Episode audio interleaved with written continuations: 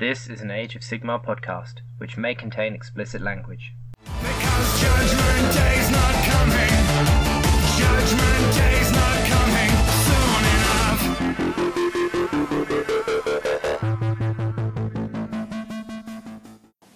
Hello, everybody. Welcome to episode 11 of Mortally Wounded. I'm your host, Chris Welfare, and today I'm joined by a special guest. As no sooner did we say James was back, and James is away at sea again. So today I have with me returning guest Dan Brewer. Couldn't have given me episode 13. No, however, we are talking all things Skaven today. So um, we're just gonna like talk about yeah everything to do with Skaven. Um, we're going to run over a recent tournament that we both attended, um, and Dan actually won. With Skaven. So yeah, tournament won with Skaven, and no, it wasn't Gautfyre Skorch. It wasn't Gautfyre Skorch, no, but it was Skryre. So um, yeah, we're going to talk about that, and then we're going to talk all things Skaven in the competitive landscape. So we're going to run through Clan Skryre, Clan Pestilence, and everything else you can do in terms of mixed chaos as well with the other Skaven units. And Eshin. Yeah, don't forget Clan Eshin. Specific Eshin allegiance. So yeah, so right, we'll just kick it off. Um, welcome back to the show, Dan. Thank you. How are you doing? I'm fine. Cool. Just to report. So yeah, Battleborn. This was at Hall of Heroes here in Sydney um, last weekend. Yeah, it's a 2.5k tournament in Campbelltown. Yeah. So I think 18 of us went along. There was a few dropouts overnight, 18 to 14. but Yes. um, but yeah, so that was good. It was two and a half k, as Dan said. So um, bigger scale, um, which is always different. So that was kind of fun. Um, yeah, it was actually pretty lethal. Like a lot of the people there were sort of the top players in Sydney. It was probably the hardest tournament I've played in. I'm not Yeah. saying that because I won, but, it, but it, there was no easy games at all. Even like um, sort of the more bottom tables were people who usually do really well at tournaments. So uh, everyone there was. There's a couple of new people, but other than that, it was actually a very competitive event. yeah, everyone was definitely bringing a pretty solid army list. So um, so let's run through. What did you take? I took Skryre Allegiance and I filled out a Gas Cloud Chokelung and a Warplock Rattle Gauge. So, do you want me to explain the Clan Skryre formation for those who are only familiar with Gautfyre Skorch? Yep. So, I mean, traditionally, Gautfyre Skorch was the way that people played them in the last edition, but because of the points increases, um, they've kind of fallen out of favour of competitive play just because of how expensive they are now.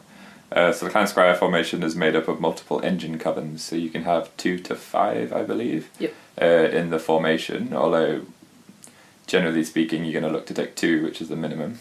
And they're almost like formations within the formation, and you can kind of make any combination that you want. So what people were taking before was the double gautfyre skorch, which is the pop-up storm fiends with warp fire throwers, burn your opponent off. Fun time for you, not fun time for them, sort of thing. you But could pop up anywhere outside of three inches. You and can you move after as well. So you just move three point one away, and then just Yeah, so- and you could pop up within combat if you really wanted to, and just take d6 mortal wounds. But Yeah, so you just take like uh, something with warp laced armor, a storm fiend with seven wounds, and you can't lose one anyway. So but um, so yeah, that that was kind of the build a, a, few people the taken. traditional clan skryre. But um, because of that, the other engine covens got kind of overlooked. Um, so the different engine covens are the gas cloud chokelung, the warplock rattle gauge, gautfyre skorch, arkhspark voltik Yep. is the warp lightning cannon one. And to this day, nobody knows the doom wheel one because no one will ever use it. Ah, I want to say it's something. Vol something. It's something Threshic. yeah, it's like Voltix Freshic or something. Doom Doom wheel Threshic. many Doom. Wheels and many Doom Flare gauntlets. Um, yes, coming to a tournament near you soon. Maybe I'll run it one day as a joke, but never seriously. But um, I still don't own a Doom Wheel. Yeah. I need to get one. But we should probably go through quickly what makes up um, those engine covens. So the Gas Cloud Chokelung, I like this one anyway, just because I think it's underrated, but also because it kind of fills your battle line requirements for the most part. So the only engine coven that doesn't require Storm Fiends is the Warp Lightning Cannon one. So this one has a unit of Storm Fiends, two to five units of, um, I think it's one to three units of Storm Fiends you can Yep. take actually, Yep. two to five units of Skryre Acolytes, or traditional Poison Wind Globadiers, and one to five Poison Wind Mortars, and a Warlock Engineer, to which I took five Poison Wind Mortars because I think they're amazing. Because they are OP. Yes, the 60 points are incredible. Um, the Gauge Warplock is a un- 1 to 3 units of Storm Fiends, I just took the 1. Um, 1 to 5 Rattling Guns, I just had the 1. And I think it's either 1 unit of Jezzails or 1 to 3 units. Well, you'd have multiple units, I don't know, but I had 1 unit of 12. which is a big factor. Yeah. Uh, you should have them. You killed them before they could do anything. Yeah, because I had to. Um, if any could command point reroll that Battleshock test, I rolled a six four. let's let's not talk about these things. things. so yeah, my list was uh, you also have to take an Arch Warlock, to the old Ikit Claw. Um, so and the formation he gets a reroll anyway, and you can give that to one of the other engineers if they're still alive. So every engine covenant has a Warlock engineer, and there's an Arch Warlock that runs the formation. So what I took was an Arch Warlock, two Warlock engineers. I gave the Arch Warlock an Esoteric Warp Resonator, which is an artifact that lets them get a free Warpstone spark per turn. Yep. Um, the one of the Warlock engineers, the one in the Gas Cloud Chokelung, I made him the general so he could take Overseer of Destruction, which is a command trait that lets weapons teams reroll once to hit. And I And the gave poison wind mortars are weapons teams. the Poison Wind Mortars are weapons team. Jezzails aren't, but Poison Wind Mortars and the Rattling Gun is a weapons team. But uh, generally speaking, it wasn't really that close, depending on what game I was playing. I think it killed itself in most games, or just didn't do anything. Um, in our game, it killed two Dryads, then died. but um, yeah, and then I gave a Vigor Dust Injector to my other Warlock Engineer who was with the Rattle Gauge Warlock, and that just gives a unit plus one to hit and charge. Well, you'd ever use the charge, maybe for Storm Fiends, I don't know. But um, then your following hero phase, you take D3 model wins. Yeah, so it's kind of a delayed buff. Yeah, Well, it's an instant buff with a delayed. Instant buff with a delayed cost, which so, is good. which is better. And the uh, gas cloud choke lung um, mentioned before, it allows you to fire an experimental bomb in your hero phase on a two um, and it just does d6 model wins flat, which is really really strong. So you pick either the a unit of acolytes or one of the poison wind mortars Yes. from the formation. Yes, and the um, poison wind mortars on a two up can extend their range from six to twenty two to six to thirty, so you can. You could for character sniping and things Basically, like on a two up, two up. Yeah. You can throw. You can D6 re-roll those twos if you want to. you can throw d6 mortal wounds at thirty inch range yeah. um, in your hero phase, which is pretty strong. Yep, and then the Rattlegauge Warplock allows the Rattling Gun or the Jezzails to shoot as if it was the shooting phase in the hero phase and then take D3 model wounds for it. So um, there is a cost to that. And the other thing is Jezzails don't get to reroll once to hit if they shoot in the hero phase, and they don't do model wounds if they shoot in the hero phase. But it's still 12 Jezzails shooting at you with minus 2 rend, 2 damage, Yeah. freeze and freeze. Sometimes I even take a mystical test just because I can reroll it if I fail it and just go And if you need anyway. damn terrain, Yeah, damn terrain. I, I never went for damn terrain actually. Normally I'll put the mortars next to mystical, and I'll just take because they're separate units, so Yeah. you can't battle shock them. And I'll, it's also a good reason for the formation is because it's um, lowers their drops. When normally if you take multiple mortars, they become a very very high drop list. yeah. But um, And you're generally looking to go first, aren't you? depends. I think most games, yes. Depends if there's like a big unit that I'm concerned about not being able to battle shock off reaching me. Um, I'll kind of get into that because that'll come up in my games anyway, because it did. But um, yeah, so Arch Warlock, two Lock Engineers, two units of five Skryre Acolytes, two units of Storm Fiends. One had three Warp Fire Throwers that was just deployed on the table. The other one, which I think is probably the optimal build for Storm Fiends now, is um, a combat unit. So I had a Grinder Fist, which is the one that allows them to tunnel nine away in a free up in any of your movement phases, and two Doomflare Gauntlets, which is uh, Rend 2 D3. If they charge, they get plus one to hit, so they can hit you in twos. Wound and freeze. They're very, very good. And um, make four attacks each. four, uh, 2d3 Two attacks D3 each. attacks. Yeah. Um, yeah, they proved to be valuable in every game. I used to kind of see them as a bit of a tax, and the thing that was putting me off the formation, having to take that many Storm Fiends, which is probably the opposite of most Skryre players. Um, even when people find out I played Skaven, like especially in the last edition, the first question people would ask me is how many Storm Fiends I took, and generally the answer was zero. But Yeah. um, I've actually been enjoying using them. I think one, there's particularly the Warp Fire ones, when people understand threat ranges, Yeah. if you just stand 14 and a half away, they can't do anything. Yeah. So, and um, they're an expensive unit for something that is 18 wounds and a 4 up save, 300 points. So, And quite susceptible to battle shock. Yeah, I lost a couple for Battle Shock over the course of the weekend. The combat ones proved to be very, I mean, they were useful too in their own way, but um, the combat ones proved to be very useful uh, in most of my games, I think. So, I think fe- I think yours is a sit back and shoot army, so you need so something. you have to come to me, really. but you need something to go out and reach objectives on the other side of the table. Yes. So that's where having a unit that can pop up really helps. Yes, it does. So, um, yep, I had five poison wind mortars, um, a rattling gun, and twelve Jezzails. The reason for the poison wind, oh, I may as well finish the list. I had a Balewind Vortex for my Arch Warlock, and I had I think you mean a hundred point summoning pool. there. hundred point summoning pool for specifically for my Balewind because it's the only. Oh, that's not the only way you can summon in Skaven actually. Um, the you can summon if you roll a twelve on the Screaming Bell. You can summon a Vermin Lord, but other than that, there's no way. to Also, you could summon any demons because they're all chaos wizards. from the Screaming Bell.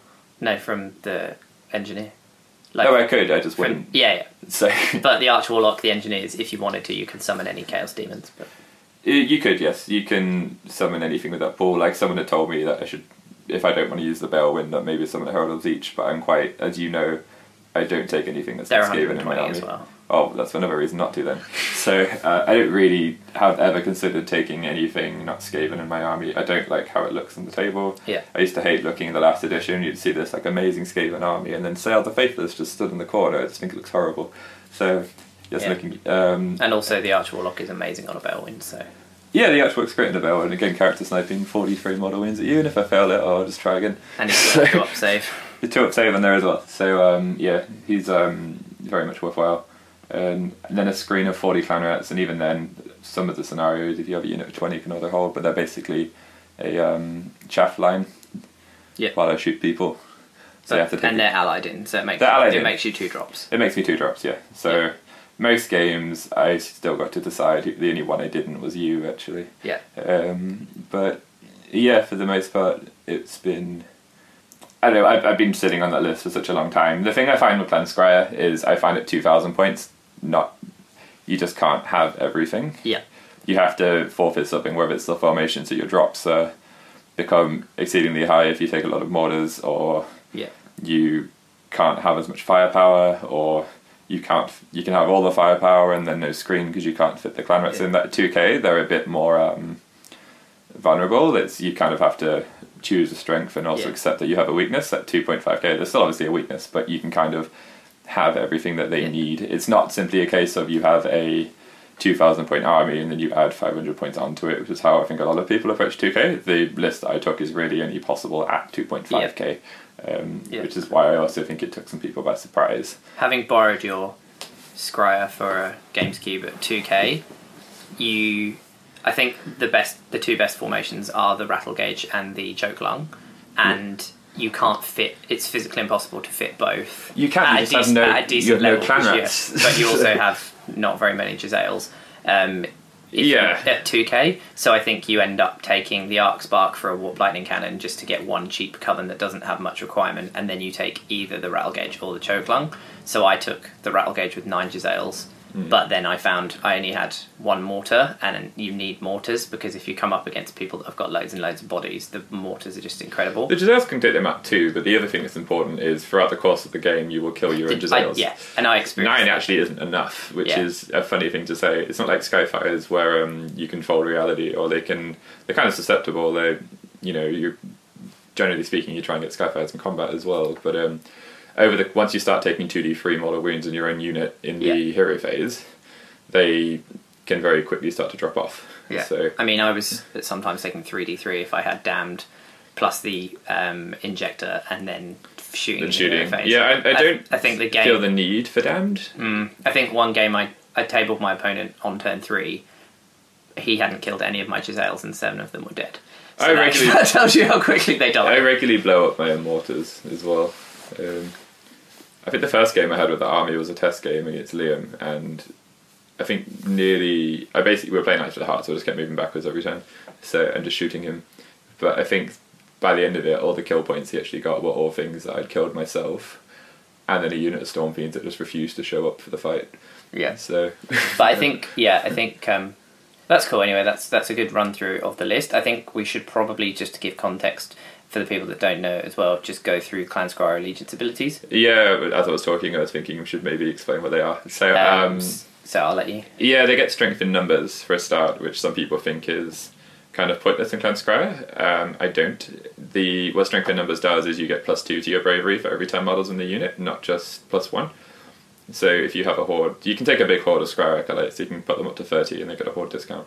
Oh, yeah, they do get a horde discount even though they're Yeah, shooting unit. Three uh, twenty. Yeah. Yeah, um, and then they'll get plus two for every rank to their bravery. It can actually make them quite resilient. Um, They go from bravery four to bravery eight. Uh, yeah, pretty much. So, um, which is better than Bravery 4, at least. I mean, they're still in the 6 up save. If you want to Better than you can. Yeah, better than Stormcast. Um, the other thing is, so people first saw that, like, well, that's pointless because the only thing that affects is Acolytes. It's like, no, it also affects Jezzails. So one of the big reasons of having a unit of 12 Jezzails is if I lose one, I'm Bravery 6. So if I kill one myself, um, at least at the beginning of the game, or if I lose one early, my bravery is actually not too bad, and at most I'll lose one, maybe two, unless someone really puts heavy firepower into them, like you did. Uh, but uh, it I actually think that's really quite important for them. So that does prove to be really helpful. But the more, um, I guess that's just a nice thing to have. The more pivotal thing is the Warpstone sparks. So you get D3 plus 3 for the game, and you can use them for a variety of different reasons. So the spark allows a hero to reroll a hit roll, a wound roll, a cast, and unbind, which helps when you have a Balewind Vortex, because if you fail it, you can just try again. Uh, and it also allows any Scry unit to double the damage of a single successful attack Once per phase. once per phase. So you can't use multiple ones. So even um, I mentioned before, my Arch Warlock has um, a free spark to use per turn. If I use it in my hero phase, I then can't burn a regular spark. And there are different ways of getting them. There's a command trait you can take which gives you an extra D3 spark, so you can have two D3 plus 3 for the whole game. I actually found there's only one game where I used all of them.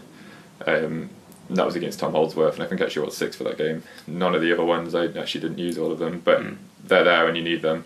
And if people are wondering why I take Poison Wind Mortars, the They're sparks are the incredible reason why. So, um, Poison Wind Mortars are, they hit on, they're fours, fours, minus two rend, d6 damage, 60 points.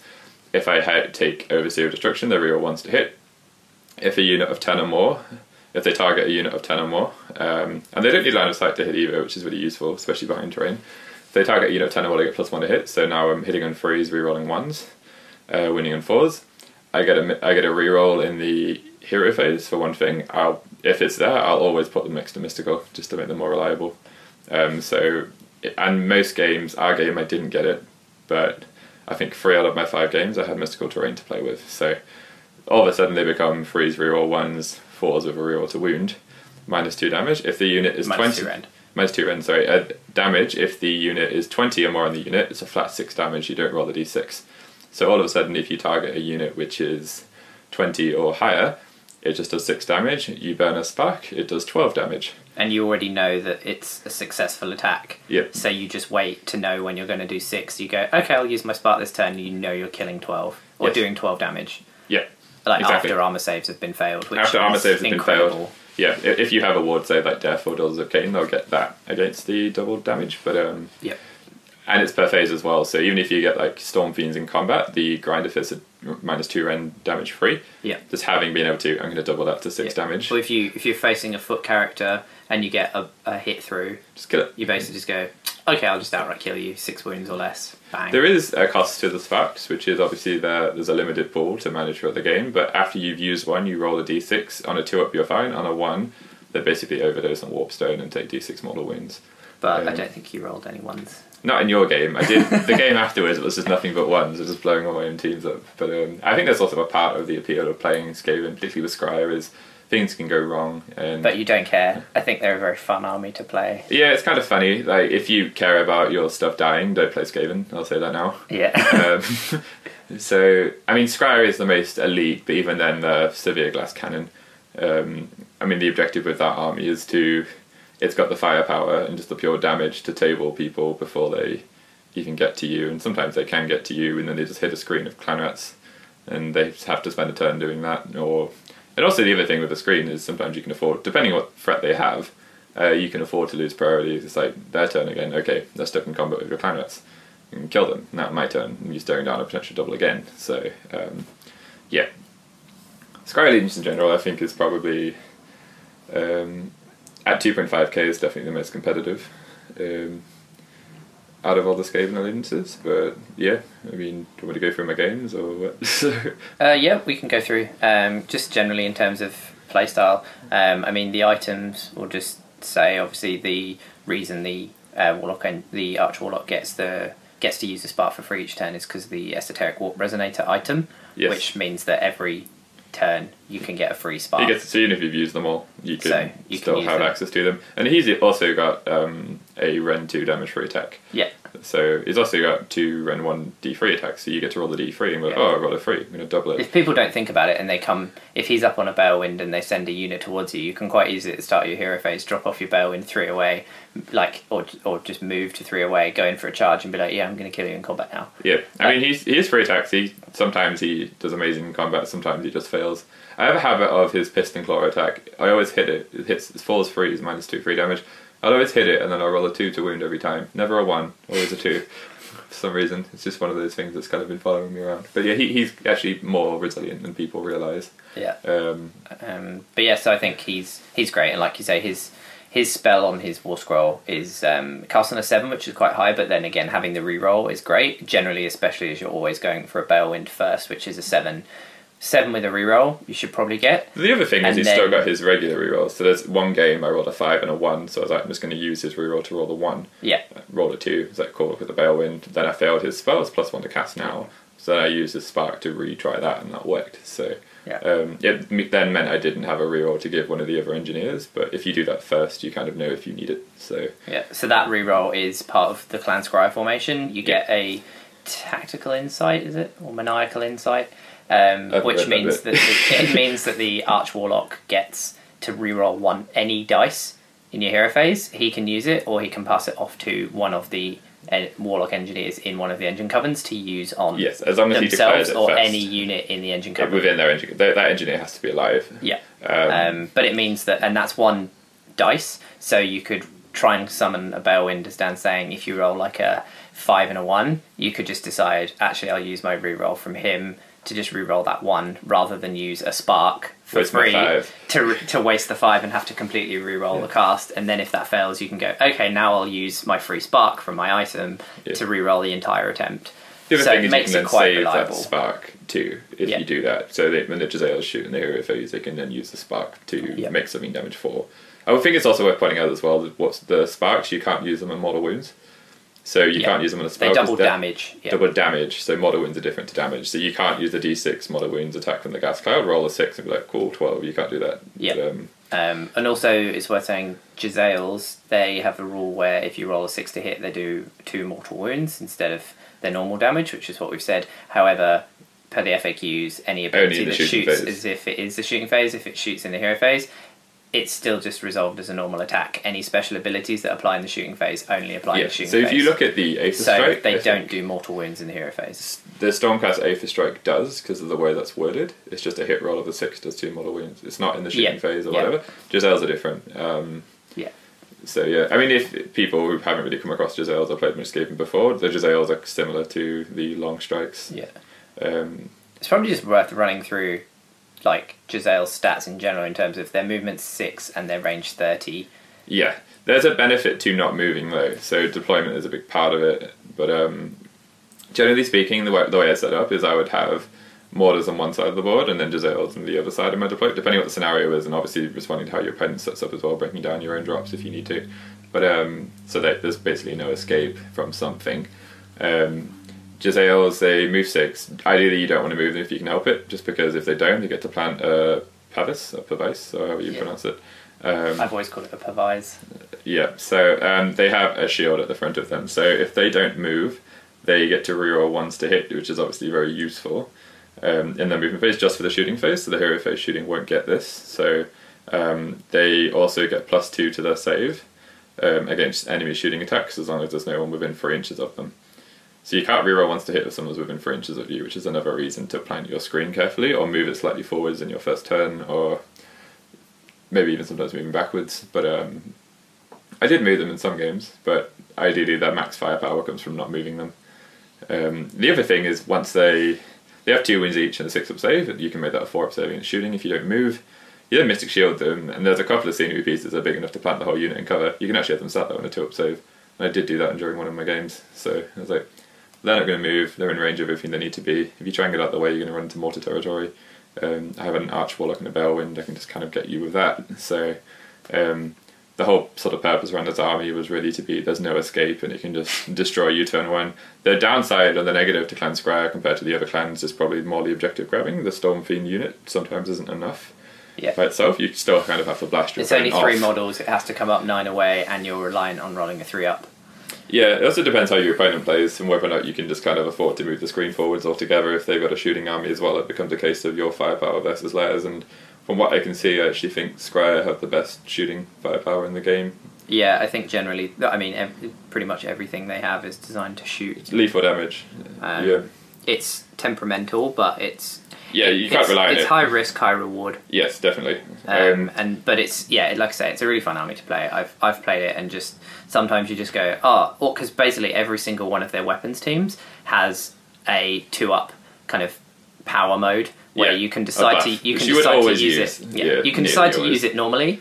Um, or you can go well on a two up. I can get a more powerful version of this. So five out of six times, I'm going to get a benefit. One out of six, I'm not. I'm always going to go for a big version. So like with a warp fire throw, you're talking you could do D3 mortal wounds, or on a two up you can do D6. But if you roll a one, you take D3 mortal wounds instead. but as long as you But survive, as long as you survive, you still fire D3 mortal wounds. they on the enemy. FAQ'd that, so you can do that. Um, The and it's the same mortar with the is the mortars. range. It's the range extension, and then the rattling guns go from shooting two d six shots to four d six shots, Yeah. um, and they can actually get pretty good because they're fours and They're fours, and fours. threes. If you're within nine of them, they're threes and fours. Um, and then rend. Their rend, yes, rend One. one. damage one. Another thing with that is um, I played a game against KO and my Rattling gun just went crazy and just killed all the Thunderers basically. Um, Yeah. So against certain stuff, if you roll high on your four d six shots for Yeah. sixty points, you can actually go pretty ham. And then when you think you can fire that again in the hero phase, if you really want to. yeah, I've done that a few times when I thought it wasn't worth using a Jezzail. I fired my Rattling gun instead. The other thing is he still benefits from the command trait of reroll wants to hit if he's within six of the general. Yeah. And generally with that army, people are coming to you depending on what their playstyle is and kind of how they're playing. If they want to stand back, be my guest because you're getting to a shoot off with them. And the other thing is the artifacts and traits that I took really are kind of, and the formation is somewhat designed to counter some of that unreliable and swinginess of um, Skryre. So Yeah. having that reroll. For, I think also having mass mortars, you only really need one a turn because you can only use one spark a turn anyway. You're basically taking five to guarantee you get one through a turn, and it Yeah, sometimes I get more than one through. that's sometimes nice. you get more, and then sometimes like you generally will always get one. So you just go, oh, I got that one hit through on your big unit. Cool, that's twelve damage. That's all I needed to achieve Yeah, this now you've got a battle shock test and Yeah, yeah. It's, um, it's you need one of them. One mortar, I don't think on its own is really worth it, and I think no, you go hard or go home. yeah, you take you take five or you take none. Basically, I think if you want to compete with them, Yes, I think it, so. is my experience anyway. I've taken one and gone, eh, it's not done anything. Whenever I face you with five, I'm always terrified. Yeah. well, the other thing as well, like one of the ways that I'm used to playing Skaven and kind of transferred my like previous because I wanted to try something different, and I was also a bit. um Skaven, for the most part, are still generally mixed chaos. I was kind of wanting to try something new and different, so I was like, I'll try the Skryre formation because I don't want to paint that many Plague Monks, and I already have most of the stuff, so I'll just build on it. And um, from what I've learned with my, what I've learned with uh, my clan rats is um, a lot of the objectives where you just need one model in range to score. Um, if you've got a unit of 20 or more, blast them with mortars that run off and battle shock or whatever, and just have one clan rat sort of 5.9 away from the middle of that objective, not really committed to the combat, then you can score and take it. And they're fast as well, they get plus two to run and retreat, so generally speaking, you can grab things like that pretty easily. Um, so I Yeah, think it complements that. It's a really well. good choice of your allies because generally Skryre is a really elite low model count army, and you go, Get some bodies. okay, well I can either take forty clan rats, or if I really wanted to, I could take eighty clan rats.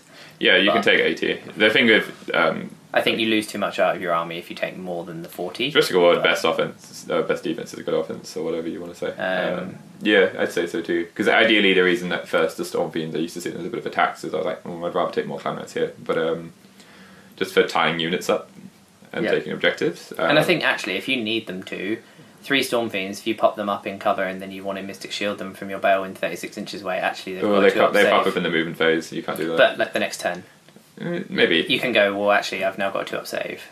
uh, you could. I, I didn't, but you could. Like it, it, you, you suddenly go. Actually, this is kind of 19, 20 wounds on a two up save, and twenty. they have the a unit big, I had. Yeah. they have a big damage output. It's actually not that hard to get that unit in cover and go.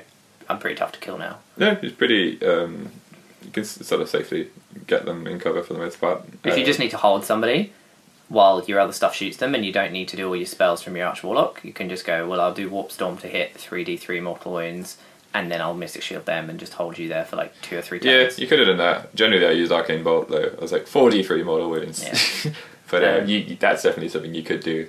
Um, but I, I found that with Skryre, I would just give all out damage. If it's dead, then I don't have to worry about my own weak armor. There's nothing left, Mm. um, and I was going for tablings in every game. I didn't table everyone, but um, I'd say almost.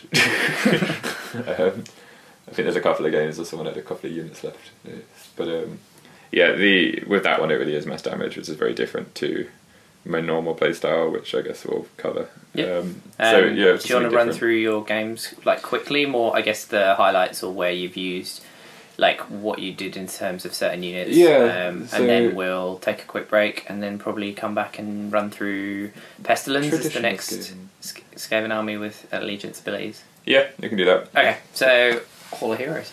So yeah, the first game I had was against Zach's Seraphon army, and it was Duality of Death, which is the worst one by far for Skryre because I have an Arch Warlock and two Warlock Engineers that aren't the most survivable. But I've also played him a few times.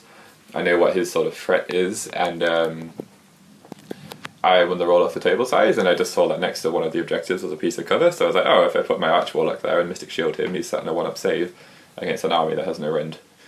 Pretty much, other than Salamanders, that I knew I could just sort of screen out the way with Clanrats Yep. and snipe. So um, what happened in that game is one of the objectives is I actually tried to summon the Balewind with my Warlock Engineer behind the Arch Warlock to push him forwards to ensure I could get it. I failed, so that didn't work. And then I rolled a one on my run, so I actually didn't grab it right away, but I still had my clan rats far enough forward that he couldn't really grab it either. Um, and I was trying to shoot his Basti off, and I think I did seven wins to it, so I was like, this isn't going to plan. But what I did do on the other objective, and I noted that there was no hero in front of that, just a big block of Saurus, is I tunneled my Stormfiends up in front of it, nine away, and then I ran my Stormfiends with Warpfire Throwers behind them. So, A, so he can teleport onto them, but B, is like, you can come and try and get this one if you want to, but if you're doing it, to burn you off with Warpfire Throwers. Uh, and I had my Mortars in the middle next to Mystical, and basically had free range of the whole um, board.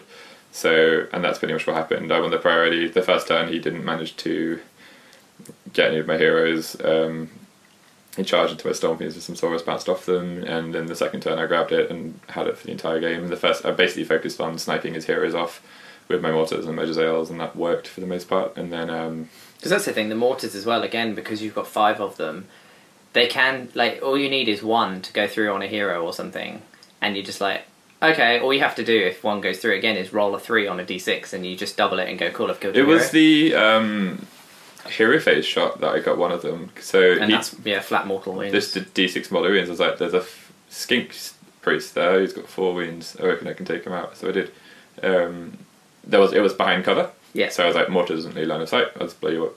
And then the other ones were in range of Jezzails that were shooting twice. So and they have pretty squishy heroes other than the Bastiladons. So Yeah.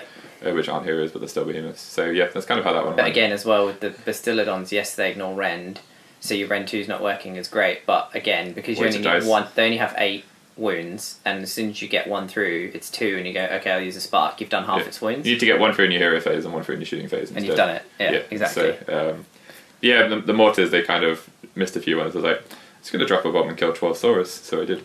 And then Yeah. a couple of them ran away, and then they charged my storm fiends and died. So, um, so yeah, that was the first game. That was the one I was most concerned about. Um, because of their own synergy, if he wanted to put reroll saves, he had put the two Bastiladons kind of within eight of that skink, who I sniped off, and it meant that he wasn't threatening the objective that I wasn't threatening. Really, I was only ever planning on scoring my Arch Warlock.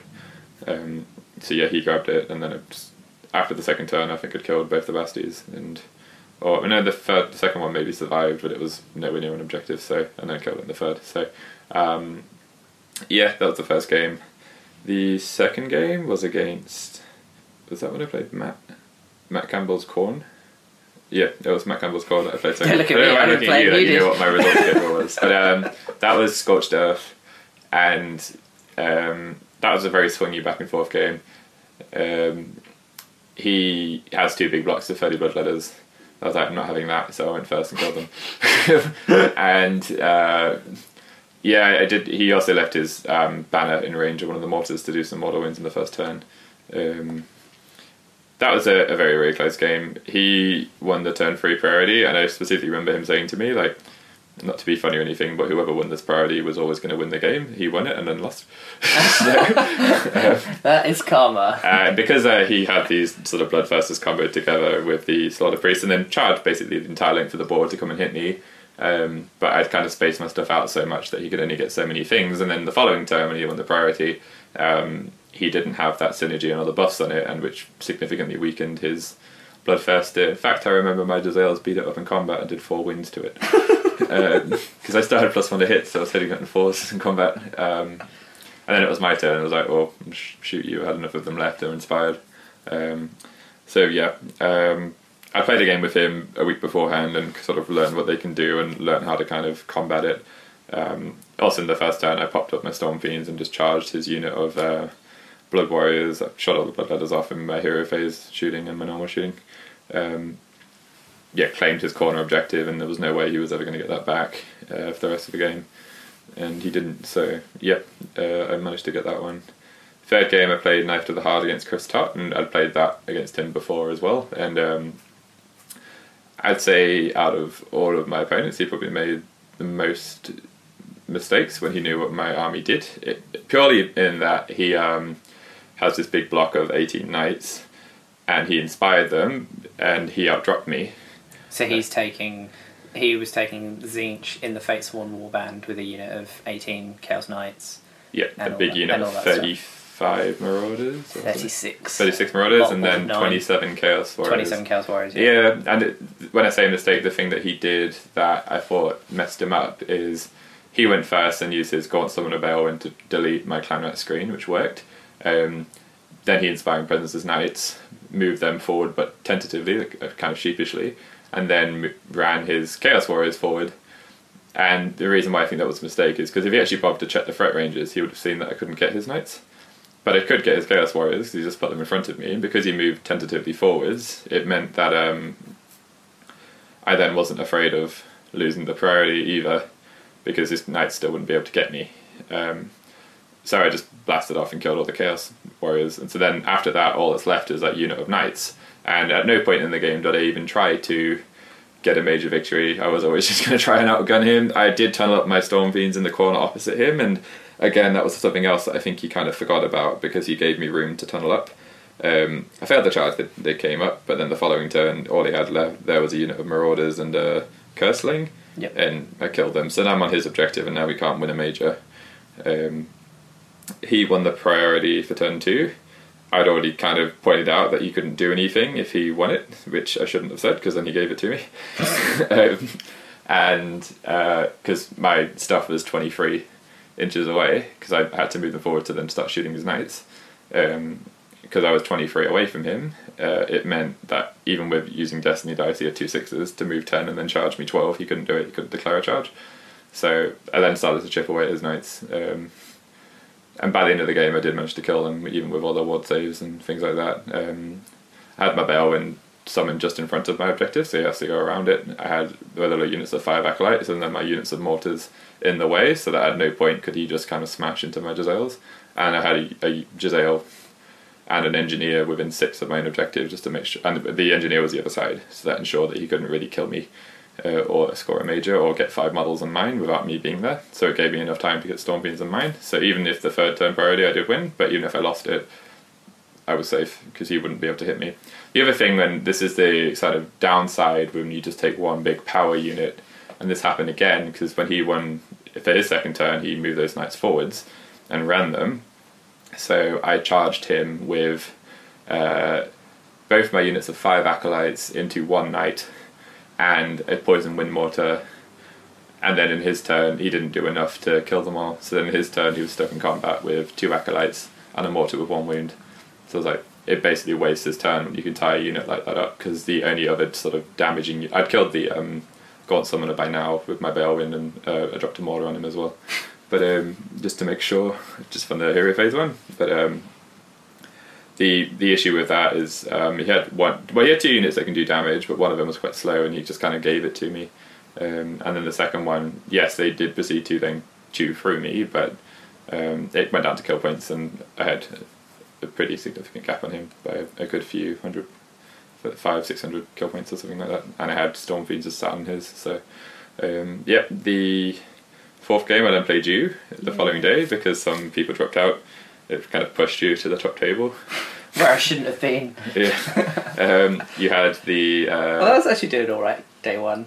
you still did well enough to get pushed to the top table. Yeah. It's only two people you jumped over, but um, yeah, uh, you well you may as well talk about your own list, Dreadwood. So yeah, the, I finally got to take Dreadwood Wargrove, which is something I've been wanting to run for ages for my Sylvaneth. So even though this is the year of chaos, I kind of just thought two and a half k. I finally got around to painting up my Spike Roves, my twenty Spike Roves, and took Dreadwood. So um, I took Alarielle because I think Dreadwood makes her amazing, and I love Alarielle, and I wanted to write a list with her in it because otherwise she's normally just a burden, and you feel like, oh, I want to take you because you're so cool, but you're just not worth You it. die every game. But Dreadwood, she was actually pretty great day one anyway. Um, but yeah, so I took Alarielle, I took Drycha, who I would probably now drop if I'm honest. Um, I took two Branch Wraiths and I took a Branch Witch, um, and then I took a unit of 30 Dryads, four fives of Spite Revenants, and two threes of Kurnoth Hunters with bows, and then Dreadwood Wargrove. Um, Chris previously had a Balewind and Durthu, but then played my army, and they died. So he dropped Durthu for some kind of with bows. It turned out to be definitely the right Which choice. was exactly the right choice because I lacked Yeah. the threat range to get to your Jezzails, which I knew were going to kill me if I didn't kill them. Um, Yeah. So I changed Durthu in the Balewind for yeah two two threes of Kurnoth Hunters with bows to be able to drop down turn one and have a thirty inch threat range to basically hit anything I need to because Sylvaneth. The reason I built the Dreadwood list is because Sylvaneth, pretty much no matter what build you're going for, always want to go first turn because their woods are so important to that army. You need board positioning. Um, so you're going first, but most Sylvaneth builds you're then going first, but you can't actually do much other than maybe having a Treelord Ancient with a Moonstone, but he's not the biggest Alpha strike really. Um, so most Sylvaneth players, you're then always facing down a double turn, and you haven't really hit your opponent much. Yes, you're in a good position, but not you haven't really dented your opponent. So what Dreadwood lets you do with the D3 stratagems at the start of the game is you can limit your opponent's range of spells and abilities and ranged and missile weapons against Dreadwood units in the first battle round to a maximum of 12. Super useful when you're coming up against 12 Jezzails, etc. Um, Actually, didn't boot you, so you killed did, I I, use them. and I also flew towards you, but um, you can limit range. You can repos- you can reset up any Dreadwood unit anywhere on the board more than six away. Um, and this happens at the start of the first battle round, so it's after whoever gets to decide has decided who's going first. That then happens, then the first battle round starts. Um, I was always the person that decided whether I was going first or not um, because I was a one drop, and which is why I didn't have any allies because it's so important for me to go first in this list. Um, and then the other one is you can pick up to three Dreadwood units and they can all immediately move as if it were the movement phase, but they can't run. But when you've got Alarielle who moves 16, you can essentially go, well, on my first turn, I'm moving 32 inches because I'm moving 16, then the game starts. yeah, it reduces that risk of moves forward for one turn, doesn't Yeah, do much, 'cause and then the problem- shot at staring The problem with a. Lariel Yeah. is in a normal setup, if you're say 24 apart, you, it's not a reliable turn one charge with her. Um, and also her spell isn't in range, like her metamorphosis spell on her war scroll, which is actually a really good damaging spell. It's not in range of anyone, but actually you can reposition her if you want six inches away from your opponent. If they've left you a juicy target and probably take it off with a spell, she's then there to arcane bolt, mystic shield, um, herself, and just get stuck in from turn one. And with a damage five beetle with five attacks, like she can do a lot of work. You can also take damned without any real and you can yeah you can put her somewhere where you can take damned like in the middle of, in the middle of the board you can heal her straight away um, and then get her stuck in. But basically the list was all about getting Alarielle stuck in from turn one because if, Which you she did. if you're paying 600 points for a model you need to get as much work as possible from that model. It's the same thing with Nagash. I think if you're taking an 800 point model you shouldn't be sitting at the back scared that he's going to die. You've got to throw him at your opponent full as fast as you can and smack them in the face before he dies. So um, that was basically the the premise. But Drycha I put in for anti horde, but in actuality she wasn't as good, and I think She did hold me up. That she was I actually think more Durthu annoying. would have been better though because Yeah. he has a general shooting attack which is good against anything, whether it's a horde or it's like a single figure or anything. And then then I have a thing in my army that's damage five and a thing in my army that's damage six. Is pretty it's pretty lethal, and that way Durthu can always be the subject to be repositioned six away, and then Alarielle can be moved and still be getting turn one easily. So I think that's the change I would make. But anyway, turn one, I guess I went first. I knew you'd be coming to me, so I Yeah. deployed for it. So I also you- made sure my Storm Fiends would walk fire throw. I was in a position where, like, if she comes to me, I'm going to kill her. Yeah. um, but so turn one, I, I went first. Dan's 12 Jezzails were at the back of the board. I picked Alarielle and Drycha to move forwards more into the middle of the board at the start of the And game, and I on the limit side, and a isn't it? branch witch just off to the side to get closer to an objective. Um, and then I limited your range to 12 as well. and we played Total Total, Conquest. Conquest. Yeah. Um, but yeah, so I took turn one. I put some woods down using my acorn. I put a big wood on my objective, um, and then I put a wood on. I summoned a The wood two, on the left, and then I had one on the right as well. So basically, apart from the one that was in Dan's corner, Oh, I had woods on all three. Yeah. Um, and then I dropped down two units, the two units of Kurnoth Hunters. Um, basically, the only things I deployed on the table were my characters, and I think I actually dropped the 30 Dryads on the Dryads were kind of in the corner, but next door in a corner where I was going to put them within three of a wood. So if I wanted to teleport them turn one, I could, which I did. Um, but everything else went up in the sky so that I could drop it down exactly where I needed. So then I dropped the two units of three Kurnoth Hunters on the far left so that they were within 30 of your Jezzails um, and they could see them and were all in range. And I flew Alarielle forward so that her 30 inch spear was in range of the Jezzails because I knew I had to do everything I possibly yeah, I could couldn't to really shoot your avoid all that stuff. Basically, Chris killed five, the other seven ran away. So I killed five on my first turn, and then Dan decided to be really nice and rolled six on his battle shock, so all twelve were gone on turn But one. imagine the new edition when I can re-roll that with my command Shush, we're not talking about it. points. Wouldn't it, be nice if be I re-rolled it and got a It better not be that. Yeah. I don't want. To, I don't want to play forty k. Yeah. Um, but anyway, so yeah, turn one, I was pretty happy. I'd killed. Actually, you can use command points to automatically pass your battle shots. Anyway. That would have been even better. Anyway, I'd, I'd killed all 12 Jezzails, so I was like, okay, this is good because in the other game we'd played, the Jezzails killed me because I couldn't touch them. So I was like, right, this is working. But I'd chucked a Laireling because Dan had put his Storm Fiends with Warpfire throws off to the side, and I was like, they're a threat, I need to get them. He'd set them up so that one of them was in two As long as you charge deadly. the Clan Rat, as long as I charged into deadly terrain. Um, but I was like, hmm, I've got a damage 5 beetle, I need to just go in and smack them. So there wasn't a position where I could charge in and pile in and get within two, so I had to make the charge onto deadly, and I just went, look, you know what? If I don't hit them now, she's dead anyway, so I'm going to charge it. I rolled a four, so it was fine. And then under damaged, I think I only got one. I killed You one. got two through. I got two through, So I ten think it damage, should which is one dead Storm Fiend. To be fair, actually, no, I think I should have got three through. But like three was what I was hoping was to kill two storm fiends, but I got one dead storm fiend and one kind of wounded. Um, but then actually it didn't matter because then your first hero phase, Just kill regardless of Jezzail's, just the two, d6 damage from the mortar, the arch warlock's two spells, the warlock engineer's spell, because that was all close. So throwing her in, it didn't matter that limited your range to twelve. Actually, what's more significant is I did a wound to her with a clanrat, and that proved to be significant. So when she charged into me, I hit her back and stabbed her with a clanrat. You also managed to do six damage to her in my combat phase. With your Yeah, I, I got four through with my Storm Fiends. Shield I. I used a spark and doubled it to six, and then a clan rat. So she'd already taken seven, Yeah. and then I had um, all of that mortal wounds to just do nine to her, which I did. At the bottom of after we'd both had a first turn, all your Jezzails were dead, and my Lara was dead, and we kind of looked at each other and went, "I'm happy with that trade." I think No, I, I think you were happier than me with that trade. I was like, "Yeah, I was that's like, I can fine." kill at any point in the game, really. But, But um, I just knew I had to get rid of those Jezzails, although it did show actually they were all dead, and you still just shot the shit out of me, basically, Oh. and magic the shit out of me. But Chris has been complaining about my mortars ever since, but only one mortar actually succeeded that game, which is all it needed. so Um, killed twelve dryads, and then I killed two with a rattling gun, and then there was a big enough battle shock that I was like, oh, there's a nice space on that objective. I'm going to put my storm fiends there and start even teleporting onto it.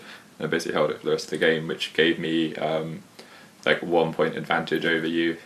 Um, yeah, it li- li- literally and it we came just down then to we just went two two two two. it was two, two. three. It Yeah. was three three, two two, and then you got four in the third battle round. I got three, and then it was two two two two. Yeah. So we drew in every single battle round. There was only two hundred points difference in kill points at the end, but that Yeah. on and I knew it. I could see on battle round three. I went, "You're going to win this by one point because we're both just going I to get like, two. yeah.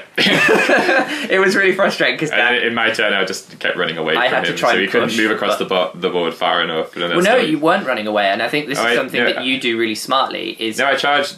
You charged I moved my acolytes away Yeah. so that they were out of like a double turn threat range charge. But the acolytes and the poison wind mortars actually charged into the spike revs so that you couldn't then move forward and then Yeah. charge into them to get space. Because So no, basically, I, I, I took them to you. what was I coming think they killed a spike rev in combat. I needed to get to Dan's objective in like two turns, and so I was trying to like go, okay, I need to move forwards and charge, knowing that it was probably really unlikely. But Dan, rather than moving backwards and shooting me like I think most people probably do, is they move back and stay away. I would have wanted that because it would have meant. I would have been moving forwards, and had I rolled a big charge, I would have been move across the charging something in the direction I want to go anyway. But instead, Dan ran a mortar at me, going, "Well, I don't give a shit if it dies." It was dead anyway. just rear-ended me, like going, "Oh, I'm just going to hit into you because I'm coming towards you, so now you can't charge at me." Yeah, so I basically moved into him. Not only that, but, but then charged around the back of him. So if he wants to pile into me, he has to move even further away from my objective and back mm. towards his own. Um, I, I do that all the time. Like, like I said, I did that in Mega Chris Tuck. I charged him with 10 acolytes Yeah. and a poison wind mortar.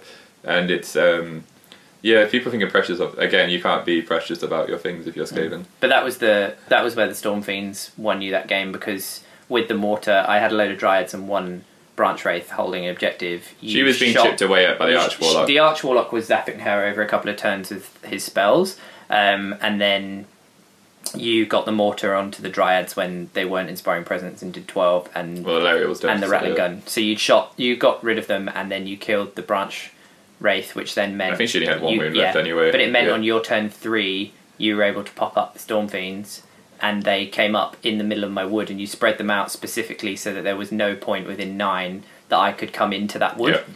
So then suddenly I'm stuck with an army that is fast because of teleporting, but you shut teleport. down my teleport. I was also running an engineer that way, just because the engineer who was with the, the um, Jezzails now didn't have anything to do because they were all dead before I could use him. So throughout the course of those three turns, I ran him towards that objective, Yeah. and he was there ready to run onto at least the middle of it. So at the very least, in your last turn, if you could teleport, you'd still be basically nowhere near the objective. yeah. Um, Um, but it, it turned out I didn't need that. But yeah, the clan rats though were the thing that actually that unit of forty because you retreated them Retreat on, charge, on the first turn. You retreated them and charged them in and got because it was a unit. You inspiring presence them. It At was a unit. 22. It was a unit of forty, and then you put one within like five point nine inches of my objective, stole it off, get and you got points. double points, which Yeah. meant even though you only had two compared to the three I took, we still both scored three on that on our first turn Yeah. and then they held it for like two more turns because I was trying to kill through them. I think I got them down to twenty or twenty-one on the next turn, but you were still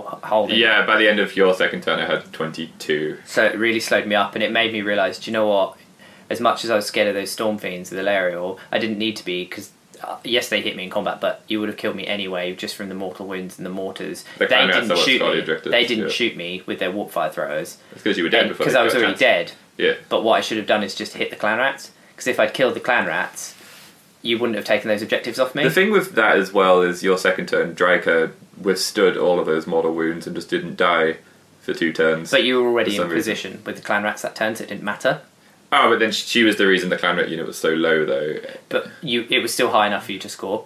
Was high enough for me to score. Um, And I should have just gone. Do you know what? difference being is she shouldn't have even able to whittle them down in the same way that she should have died long before she did. And so that's why when you're saying I'm taking I was like, she actually proved to be really helpful in that game. Sounds like but I your think game not as Durthu would have done it.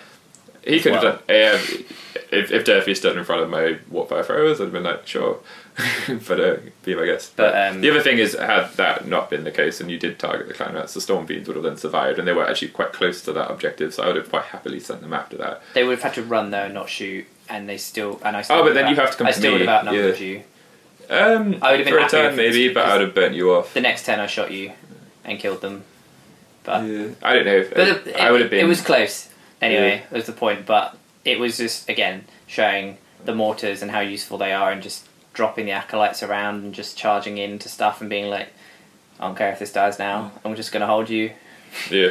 So, um, much. but yeah, so that was good. So you got the major win on me there on round four. Yes. So at this stage, was at three majors and one minor win. So minor win from after that. And then I played Tom Holdsworth, who had a Nurgle themed Pestilence army, which probably ties into talking about Pestilence quite well, because he ran it the way that I think is probably the most optimal way to run Pestilence, which is not to use Pestilence at all. Uh, but- to use Nurgle. yeah, Tom has developed his Raton Bomb, uh, which is putting a congregation of filth in Nurgle allegiance.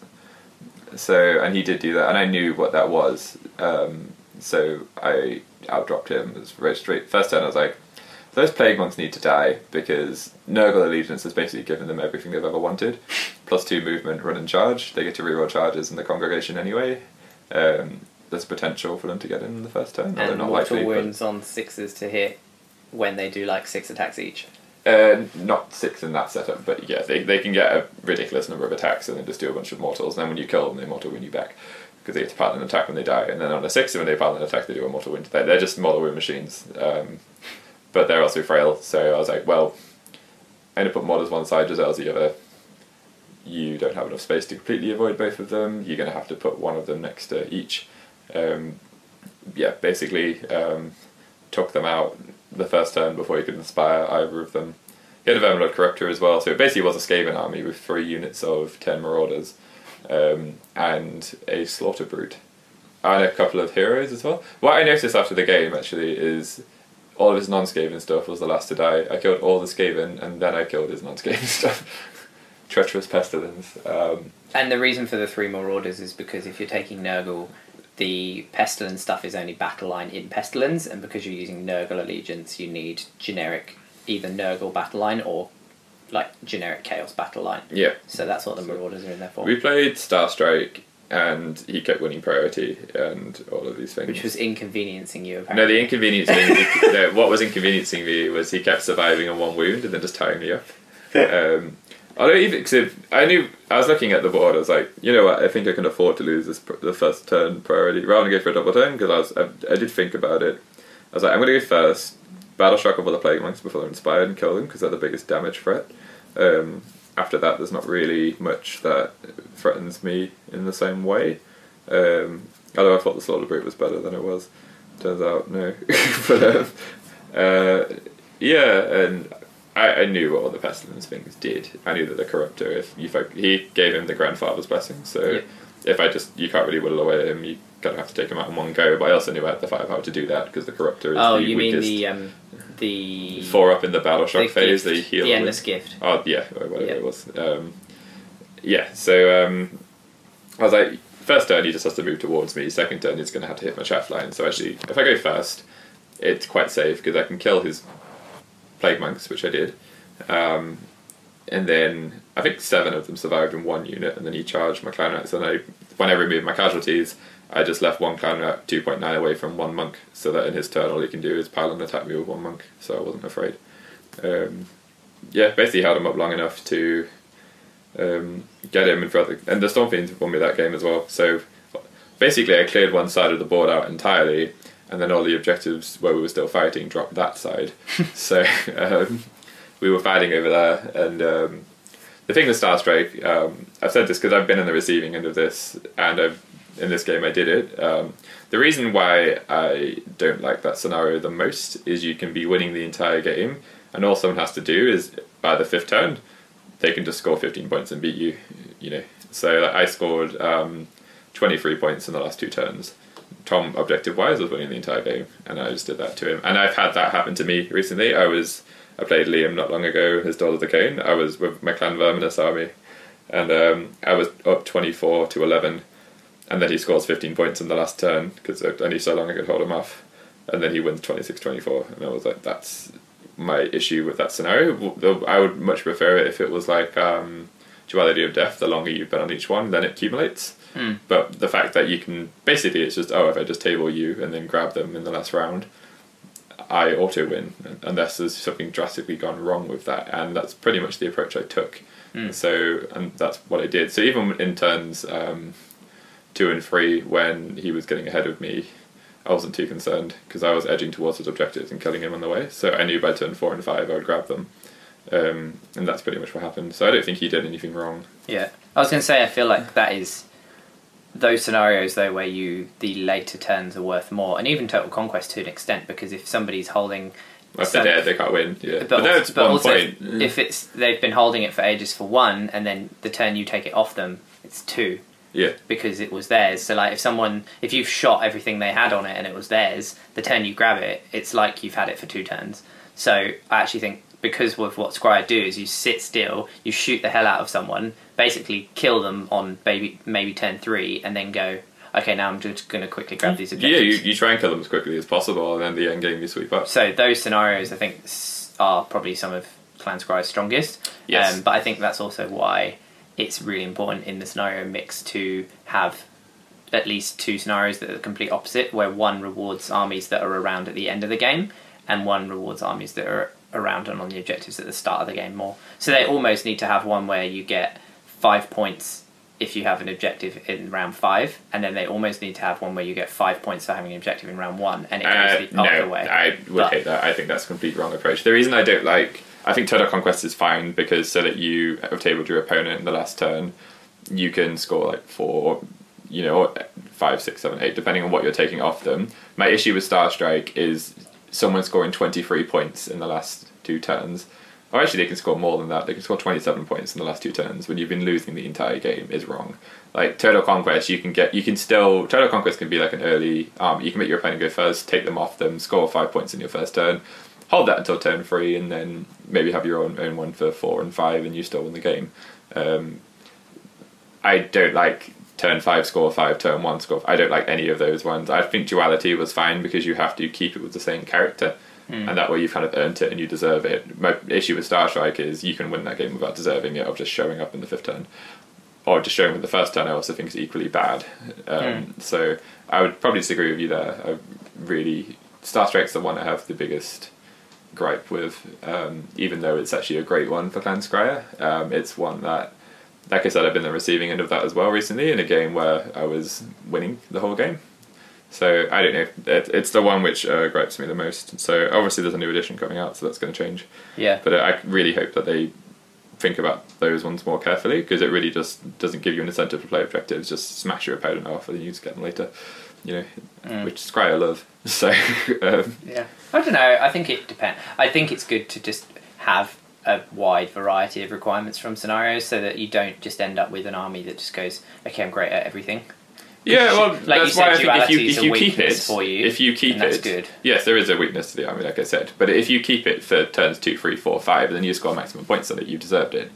If you just take it turn five and then you win the game, I I, don't, I don't think you have deserved that. So that's why I think if you've got the cumulative effect from Duality of Death is a really good example where they've done a really good job with that scenario. Actually, I think. Um, So Star Strike could be like if you If it's got the same as duality- If you had it on turn four, then you score five, and on no, turn four, I don't think had it on five. I think if you've had it from turn two onwards, you'll get one point, and then if you have it in turn three, you get two points. And the same as Duality of Death, if you've had it in turn four, you get three. I don't think you should ever be scoring just five points just for having it. But I mean, maybe they could do that as long as it's both ways. Like if you get two, three, four, five, and score two, three, four, five, but if you go back onto it, you should be scoring one.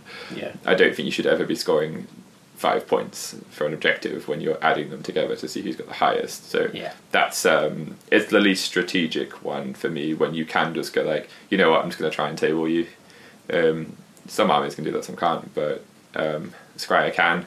So like, if I go first, I can blast off his big units. Mm. Um, I reckon I can table them, and it, yeah, it's pretty much what happened. So um, I think he's had like a sorcerer, or- sorcerer or something left, but uh, yeah, he had one hero left, like 140 points or 160 points or something. But Yeah. um, And did you find so generally, obviously, you were pretty much tabling most of your opponents. Did you find that you were also getting smashed because you were quite weak, or that you'd done enough damage so that you weren't? I think you did the most to me, and then Matt also did a lot of damage to me. But um, it depended because the first game of Duality of Death. If we weren't playing Duality of Death, I wouldn't have been. I would have had different targets. I would have played it entirely different against Zach's army. But um, no, I was kind of taking some casualties, but there were things that I was happy to throw away. I was going to say, if I got the most off you and I got sixteen hundred, that's not bad out of twenty five hundred. Uh, oh no, I think maybe Matt got more then, but uh, yeah, you and Matt definitely got the most. Um, so yeah, I, I don't know. They've got enough firepower that they can just sort of take some armies out. Like I Yeah. said, at two K that changes because you obviously lose the firepower. Your opponent loses some models too, but they lose some of that synergy. That sort of perfect mix that I think they have at two point five K doesn't really work at lower scale. So Yeah, they're Um, more they're more swingy and not as guaranteed. I think you were the only one that killed the Jezzails. Yeah, Um, but I guess I part. But yours was the list that going into the event, I'd changed my list to go. I think you sometimes I say this for me some- specifically anyway. Well, because I know you're always up there. To be fair, so it's something that I knew I needed that threat because I knew, well, what if I come up against someone that's got an equivalent unit? It doesn't have to be Jezzail's, but an equivalent shooting unit. Generally, there probably isn't much else that can do that. One thing- If someone had an ether strike with a big unit and nine long strikes, it's the equivalent, 30 inch threat range. I have to have something to deal with that. Which is a 36 inch range. So, exactly. Um, and so- cheaper. Yeah, so I had to put them in. Um, and again, it, I would. The Kurnoth Hunters would Yeah, definitely you, right you, you know how it works. I mean, even though our group, which for the most part is what I was playing, know how they work, and Tom Maltworth's obviously a very big Skaven player as well, so he knows what they do too. Um, one thing that I did notice that no one did was no one targeted my weak 5 wound 5 plus engineers, which are actually enables all the hero phase uh, shenanigans. I think Uh, I did. The, the problem is. I killed your general to get rid of the reroll ones. Eventually. And yeah, oh, it was like turn two Uh, or three. We'd already reached that point of I scored an extra one on you, and then it was two, two, two, two. So I was like, he can die, but um, by that point, but uh, I mean, you killed the Jezzails. That engineer became obsolete, the one that was attached to them, so that made sense. But um, other than that, no one really went after them, and that's something that really shuts down the. You just Yeah, it's true. If he's dead, they can't shoot in the hero phase. Yeah, I also can't give them rerolls. And if I put a bunch of mortars next to mystical terrain, I can't reroll it. There's a bird outside, so Chris is pulling a face. It's really annoying. Kill I'm gonna go kill it. In a it with that giant warhammer. Smash it with a hammer. But um, yeah, so you ended up winning all five games, Yes, four majors and a minor victory. and the minor was on.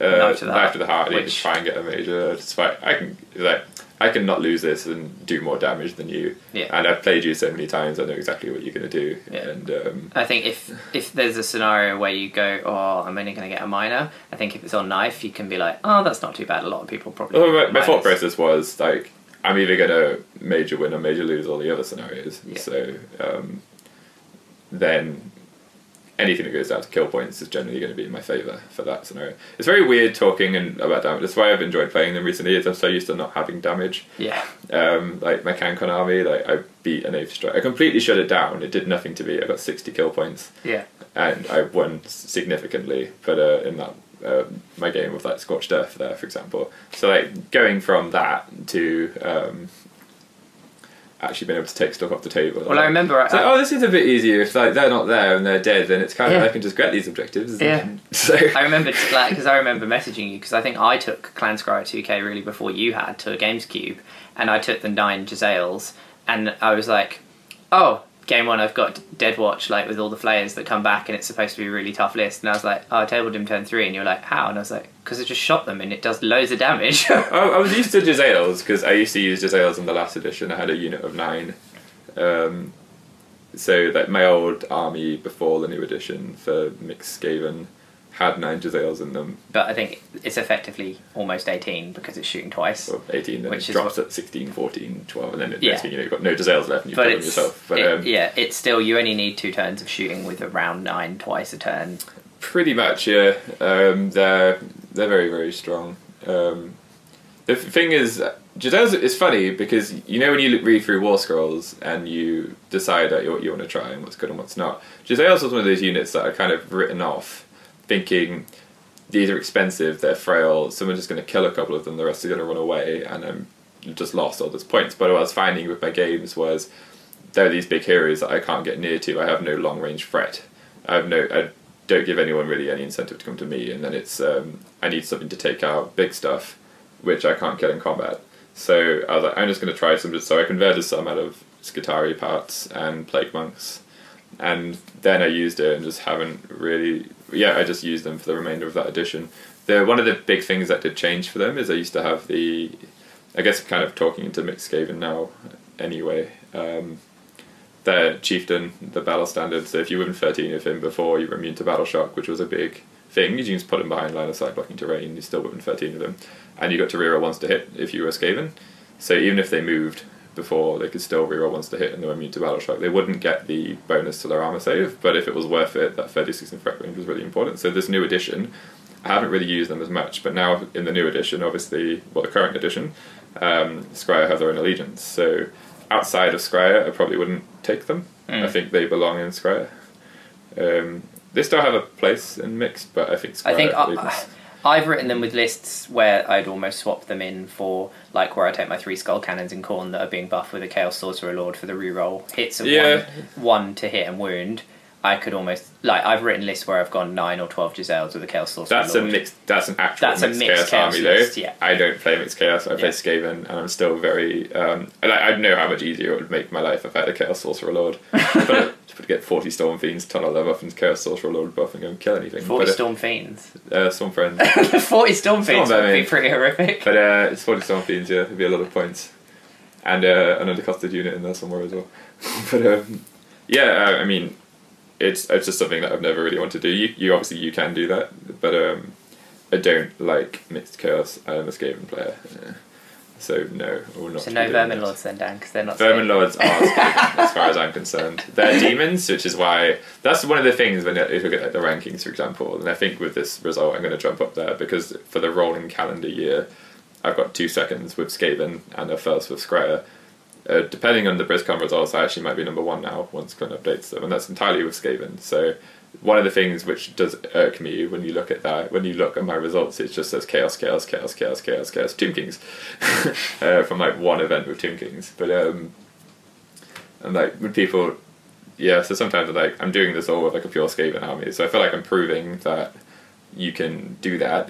But at the same time, that if you look at that, people are going to go, "Oh, you've got thirty bloodletters, nine skyfires." Yeah, you see, you see mixed Yeah. chaos, and you assume it's mixed chaos, like you say. But Bloodletters, never has been. Skyfires, but it Yeah. actually, yeah, it's it's Skaven every time. It's just that Skaven as is isn't an allegiance. because I keep taking Vermin Lords, which are demons. They Yeah, they don't have allegiance. Skaven keyword, is weirdly. an allegiance, but, But, uh, Vermin Lords do not. They even FAQ'd that it wasn't a mistake. They're not supposed to have them because they're not Skaven, which makes sense. So, um, They're rat-like demons. The greater demons of the Horned Rat. Yeah. So, um, But yeah, cool. So well done. do. You are no longer the bridesmaid. no, I finally won. And You- then I you won a won. Blood Bowl tournament with Skaven yesterday as well. So, Skaven OP. so Um, like, do you always use Skaven? I was like, I use Skaven for everything, really. Yeah. It was like my fantasy army when I was a teenager, other than my Tomb Kings, which are kind of hard to build on these days. So um, they were always my main army, though. Tomb Kings was always kind of secondary. So Cool. Right, I think we'll take a quick break there, and then we will come back and we will run through Clan Pestilence, and then we will go through.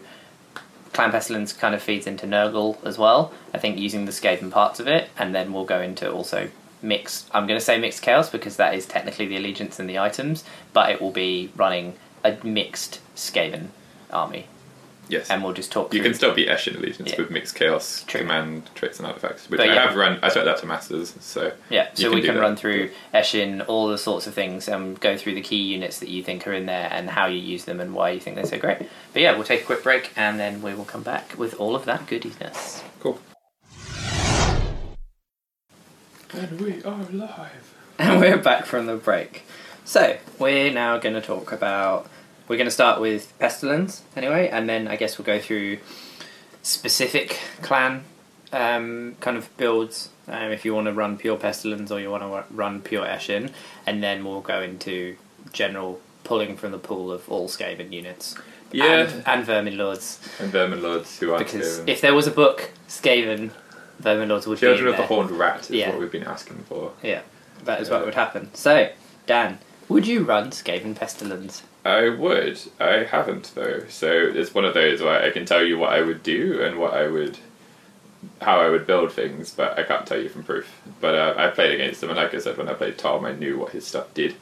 Uh, I have used some Pestilence units in the past, not recently, but um, I think one thing that's really important to say actually is that the sort of tweaks and amendments I've made to all my armies have been through playtesting. And so what I think I would do with them and what I would run, I would test it out, to see if it worked. If I've gone, okay, I've tried this five or six games now, it's not worked, I would then adjust things. So I can tell you what I think I would do, but um, yeah, I think with any sort of list building, you kind of have to be aware of um, how you're using things and then change things accordingly. So it might not be the best setup, but I'll tell you what I would do. Yep. So we won't we won't run through all the allegiance abilities and the traits and artifacts. They're in the general's handbook if people want to have a look at them. But we'll go through any that you would specifically take and why. Yeah, I think the main uh, way to there's how I think a pestilence army that what I would do, and then what the actual best pestilence army I think is are two different things. So, what I think the best pestilence army, if you're going to do pestilence, is you ally in a bunch of Nurgle plague toads from Forge World. but I wouldn't do that for reasons I've mentioned already. If I don't really like Montescape things, oh, you could try and convert some plague monks on toads. I mean, that'd be quite funny. Um, but I would probably look at the. For most people, I'd say look at the Congregation of Filth. Um, there's a downside of Congregation of Filth. So the Congregation of Filth is a formation that lets you. I think if you're within 13, it's a plague furnace and two plus units of plague monks. Two plus is important, and a lot of the pestilence formations are like that because you could have 10 units of plague monks, they can all go in the congregation. Um, so I think that's actually a really good starting point from them. It uh, massively gets your drops down. yeah, it does, and you're going to take a furnace. Like, furnaces are essential if you're going to run pestilence. Um, one of the reasons that it didn't go towards that, because I used to play fantasy years and years ago, I liked pestilence. It's kind of how I built my army around, but um, I never liked the plague furnace model, so I didn't. I built the screaming bell instead. So uh, regrettably, because it's way worse. Actually, no, I really like screaming bell models, but um, yeah, I think the Congregation of Filth is two plus units of plague monks and a furnace. If you're within thirteen of the furnace, you get a six at ward save, and if the unit is twenty or higher, you can reroll failed charges for the plague monks. The reason why I say that there's pros and cons to taking it is the cost of the formation is 140 points, which is basically another 20 plague monks, and you actually don't want, depending on what your build is or how you run them, you don't necessarily want your plague monks to survive. you want them to die in combat, pile in an attack, and do mortal wounds. So if they survive and start passing their saves, they're against combat armies. They're actually limiting your own damage. so there's pros and cons to taking that. And with any of the peasants formations, when you look at how expensive formations are at the moment, the you can also say the amount of monks I could buy for this. Um, so you kind of have to make a decision based on that. So I think that's the obvious way to play them is the Congregation of Filth with uh, Verminlord Corruptor General, uh, just because of his command ability gives him extra attacks. Um, a few plague priests just to try and go off the Great Plagues from the General's Handbook, and then big blocks of 40 monks. I do think you need a minimum of 120 monks if you're going to run Pestilence and run them well. Um, That's I- a lot of rats. I don't think 80 is enough, frankly, when the units die so easily. Um, but what I would actually run uh, would be a Plague Smog Congregation, which is a Plague Furnace and two plus units of Plague Censer Bearers. And I think Plague Censer Bearers are really cool models. I know a lot of people disagree with that. I think it's roughly around the time I stopped playing is when they first come out, so my head they're still new, and I know what they used to look like before. um, I, I re- I've always really liked those models, and uh, it ma- basically makes them all minus one to shoot. And then there's an artifact as well of Extra Shroud, which makes you another minus one to uh, shoot, so you can make the Furnace minus two. Um, although I'd put it on the Corruptor personally, just to give him some survivability. But um, I think he's got a trade as well where you can pass wounds on on a 4 up or something like that, which is essentially like a ward save, and just kill a monk instead. Um, so yeah, I've run three units of 15 uh, Censer Bearers and 120 Plague Monks a furnace, a corruptor, and a couple of plague priests, and no catapults is probably how I would go about it. If I could fit them in, I would, but um, I think you can actually. The catapults are very swingy. They're very good anti-horde if they work, but um, I think anyone who's ran a plague claw catapult will tell you sort of how contemporary, uh, contemporary, but um, swingy they are. They're not reliable or consistent. You can't depend on them to do damage. So um, I think it's the same as the mortars, though, which is why I can't take five of them. you can take three in a formation that makes them almost a guaranteed formation, to which hit. is no, it doesn't, and they're It's significantly very overcosted. expensive, I know, but it's not worth it. And I think a lot of people who have attempted to play Pestilence, particularly in the last edition, built that formation and found it wasn't working for them. So I think that that one I think's been kind of proven, and that formation only going up, not down, has made that even worse. So um, so not all aboard the foul train. No, not the foul train. The other thing is um, you can ally in three mortars for the same cost. yeah, true. And There's one. Yeah. so um, you can't use sparks on them, so I don't think So you could ally it. in six if you wanted to. and add six mortars better than. It depends what you shoot. The big difference being if um, a unit of mortars get plus one to hit against a unit of ten. Um, what are they called? Plague Claw catapults get their benefit of two d six damage and plus one to hit if the unit is more than ten. Yeah. So it has to be eleven in the unit, which is actually quite a big difference Yeah. if you look at min battle line. Yeah. So um, uh, the mortars struggle when people don't have any horde units. So when you start trying to character snipe with them, that's when they're more swinging. They don't always work. Um, I think plague claws really very much suffer the same problem. Um, the other thing is monks can take down hordes, so it depends on the purpose.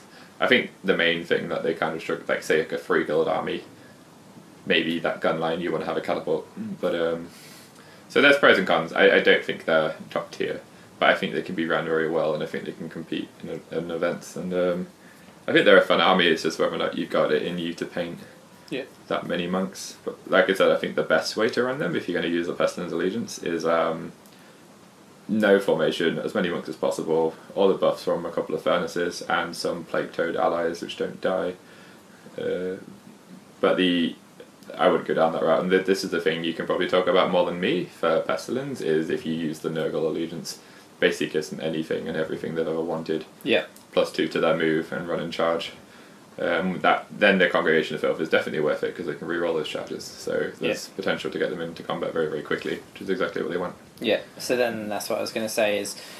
So do you think using pestilence models, obviously they all have the Nurgle keyword, is taking a pure pestilence allegiance army stronger, or taking a Nurgle army stronger using the pest? Even if you just used pestilence models using the Nurgle allegiance abilities, Well, you'd have to use Battle Line, and that goes against my principle of I'm a Yeah. Skaven player. I'm not a Nurgle player. But so I wouldn't. yeah. But yes, I, I would say it's probably um, if you ran the big blocks of monks and you the blades of putrefaction. Blades of Putrefaction. Yeah. Yeah, that that's just a recipe for disaster for your opponent. I also think that the like I said, the best way to win pestilence themselves would be with a bunch of plague toads. So I don't know what I would say would be better out of them, but um, actually Hmm. Yeah, think I if you're just going pure pestilence as it is, there's a definite. Um, they definitely fall into that sort of rock paper scissors thing of there's some things they're really good against it, and there's some things they just can't compete.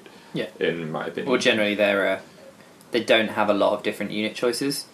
no, and that's it's, another. it's pretty.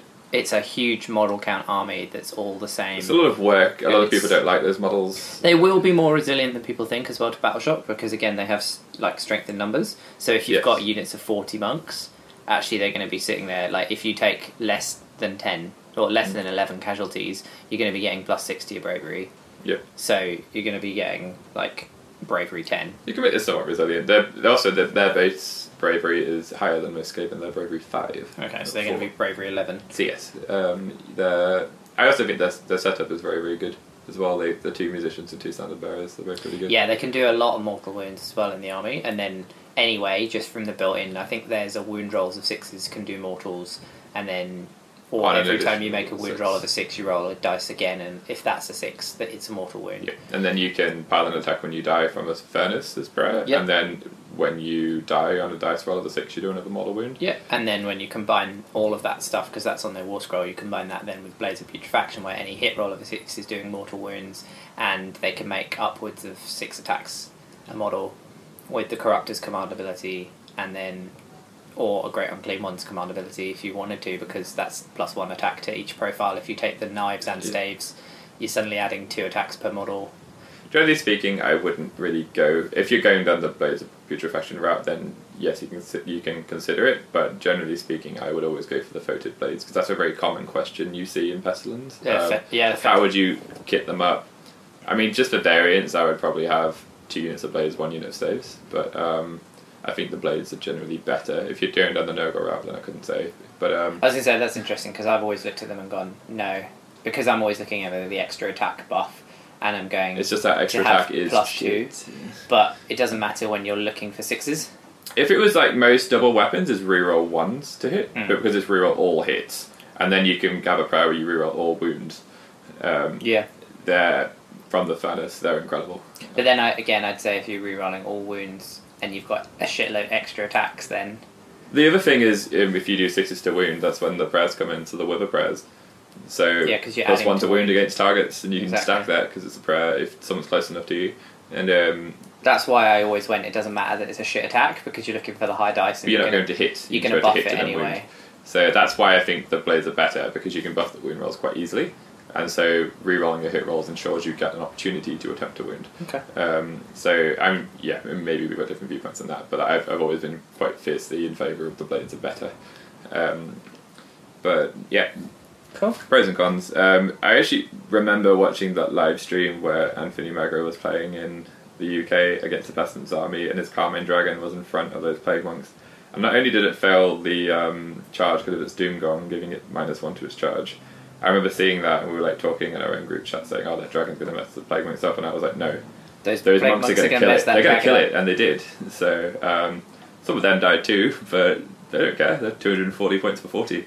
Yeah. Um, And you have loads of them, at least 120 of them. So yeah, and like I said, I, I do think that's what most pestilence armies fall short is they only take eighty, and that's not enough. I think that's a painting thing.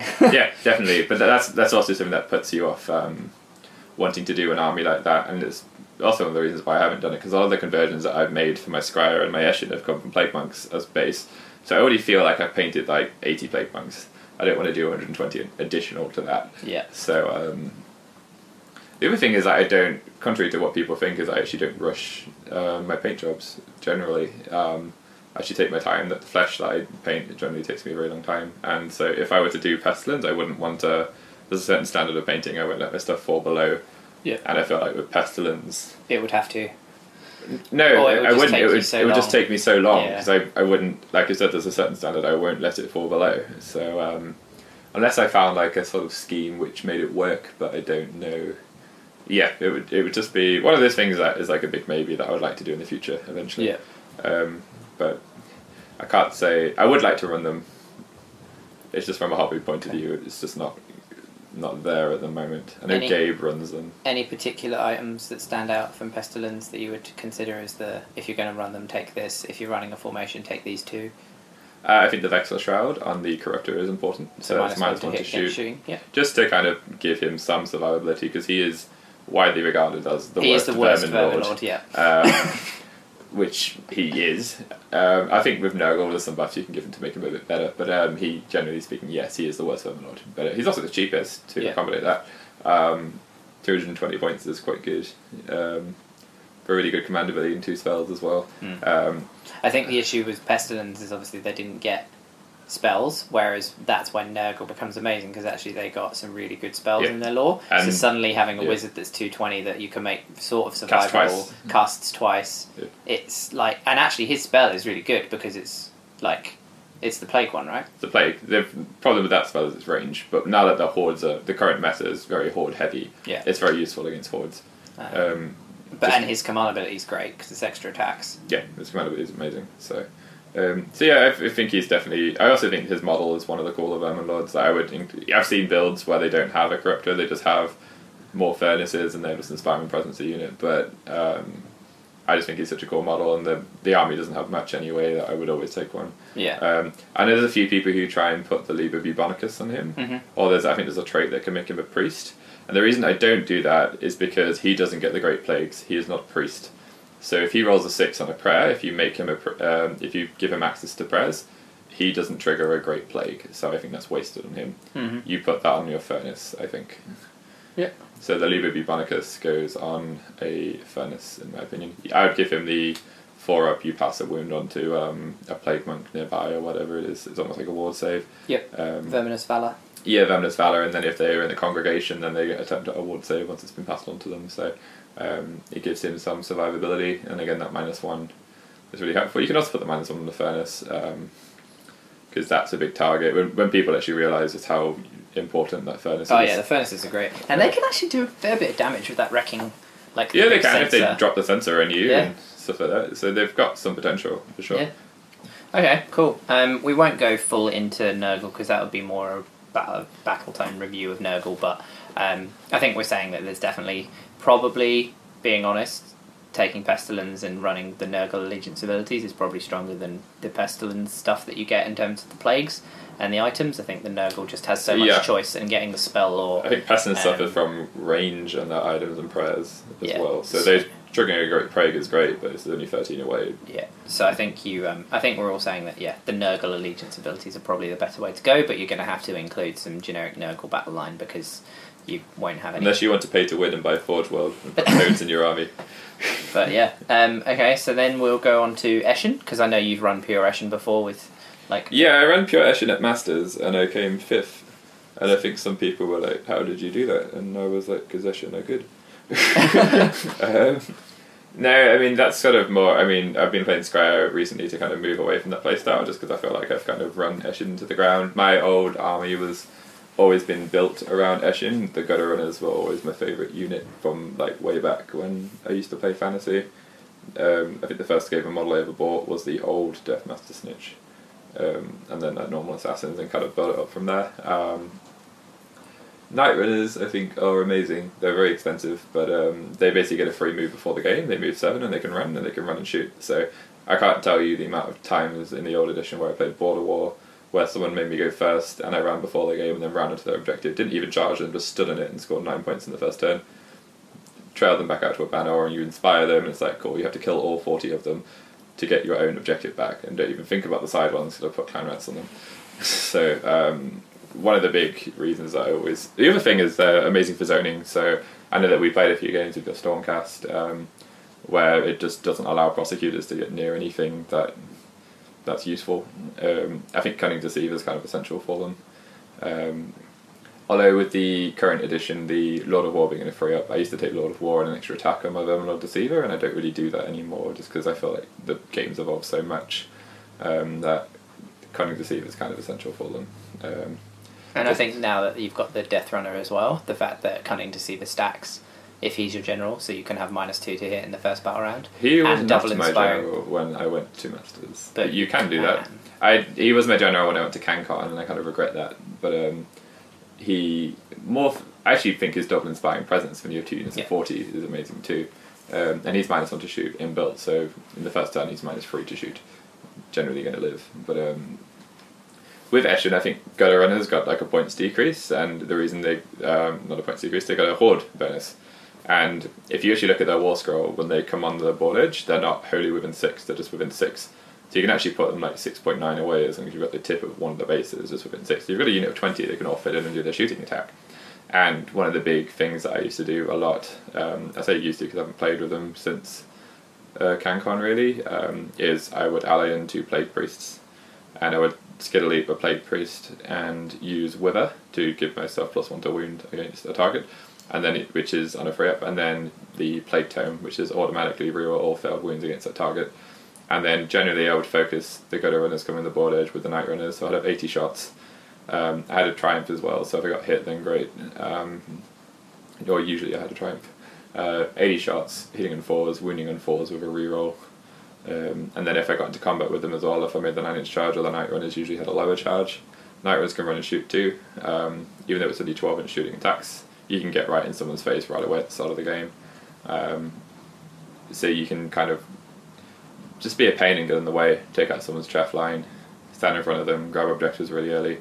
Um, even though one of my games at CanCon, I was using Mixed Skaven, but um, just because I had more clan rats, uh, and I put a warp there in. But I we were playing Total Conquest, so I was like, before the start of the game, I'm going to park all 40 of my night runners onto one of the objectives, so you can't take it in your turn. I just think it's a really useful ability that people really underestimate. Um, just your ability to zone the board. Um, like my army at CanCon was pretty much an Eshin army, um, in that I had 40 gutter runners and 40 night runners and just 80 clan rats.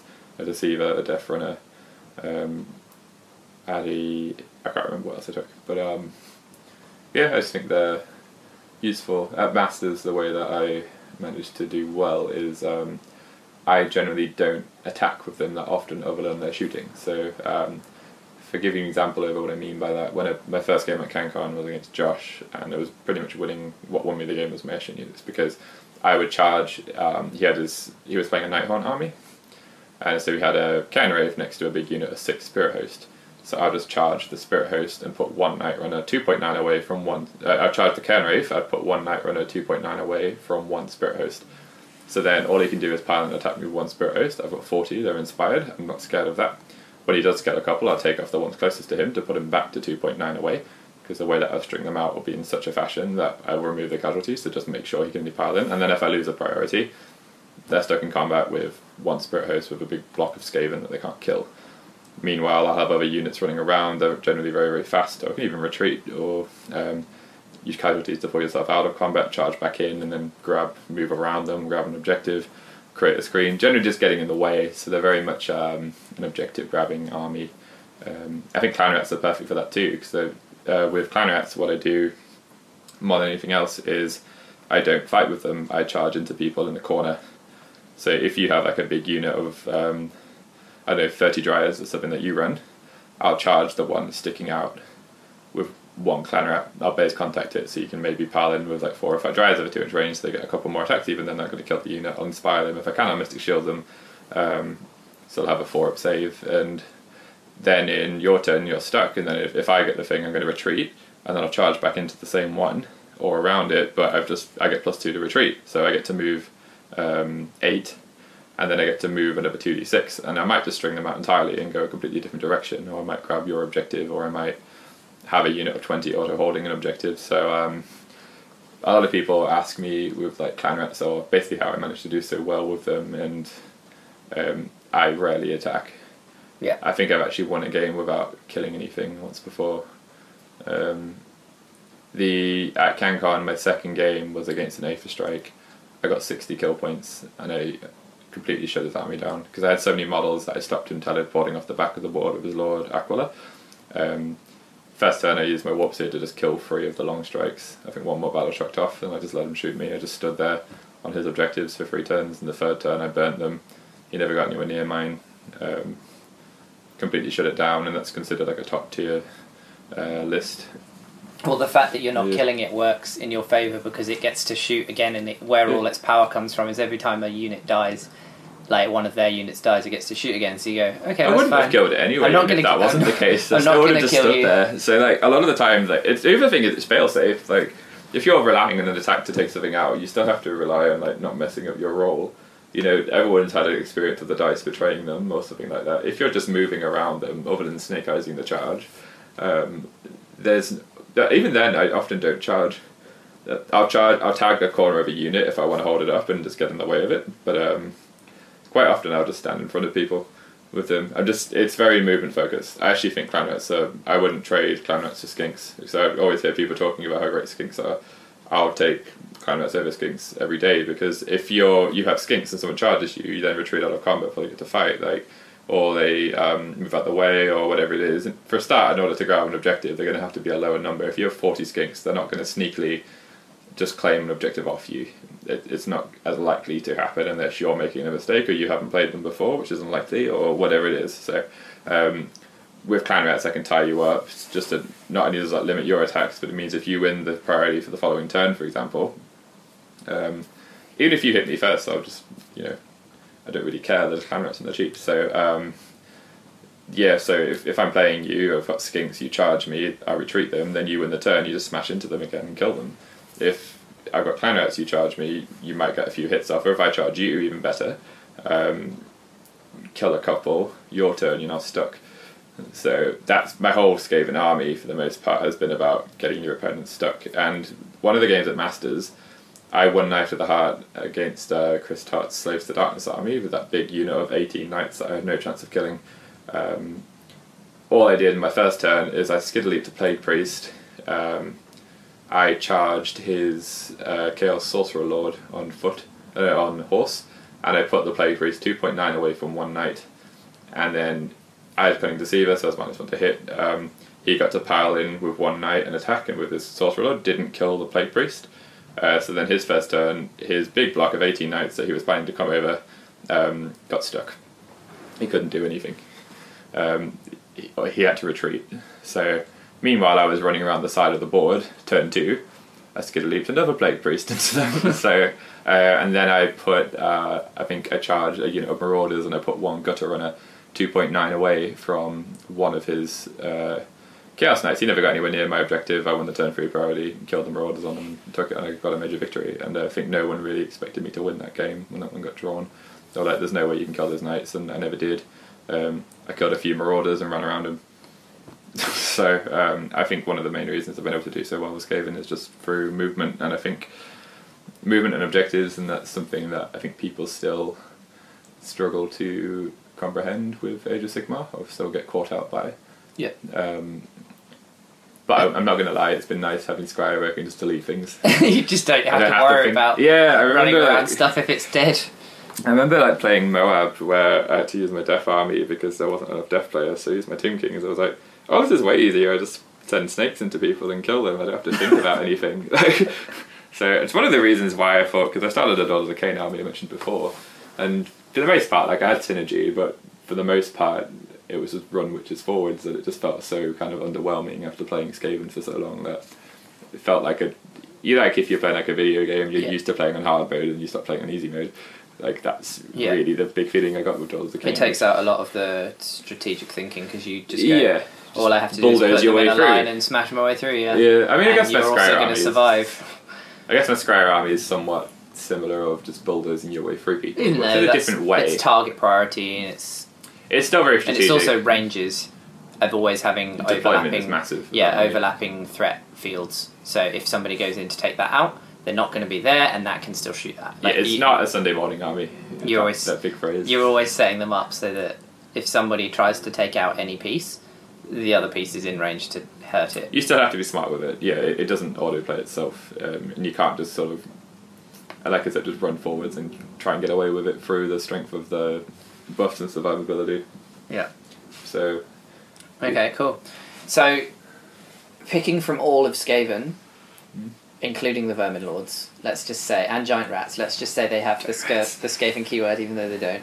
Picking from Rats are amazing. picking from all of Skaven, what are your kind of what are your top five picks, and then what are your? Uh, to be honest, you can probably leave these at home. Bottom, Okay. Bottom five. top five, Vermin Lord Warpseer. He is amazing. Yes. So he's 260 points. He goes completely unnoticed, and no one ever really takes him but me. I've never seen anyone else use it, and I don't know why. He's incredible. His spell is insane. So his unique spell is, um, for a start, he rerolls his armor saves anyway, so he's got survivability. Scry Orb. Yeah. Scry orb, and doesn't have the scry So keyword. he's I would got- love if he had the scry keyword. He's got he's got twelve wounds and a four up save, and it starts off as a four up rerollable save. yeah, just mystic shield him. So You can put a chaos talisman on him as well if you want to, but uh, I generally don't. I usually give it to somebody else. But um, his spell, uh, 26 inch range, you can do it the first turn. Howling Warp Gale, D3 model wounds, free if they fly. They can't run and they half their charge. So I, like I mentioned before, I had that game of Star Strike a while ago where I was winning 24-11. The reason I was winning is because every turn there was a big block of 30 witches I just kept Howling Warp Galing. So they can be as fat, or they, every turn they just moved six. That's all they were allowed to do. And I just ran around him. Um, so I think he's essential. Also, his ability to um, so the way the Scryer Orb works is you can throw it once per game. Once you throw it, you can't reroll your saves anymore. But um, you pick a target within thirteen. It's an ability, so you can run and do it, and that you move twelve plus run plus thirteen. You can do it in the first turn if you even want to. if you decide something to take out. plus threat range. Yeah, so against the Aether Strike, I did that. So if anything's movement 6 or higher, it does d6 model wounds. If their movement's 5 or less, it does 6 model wounds. So when I played the Aether Strike, there's Just a big unit of 9 long strikes, I just killed 3 of them. I was like, okay, you can kill them. I don't mind.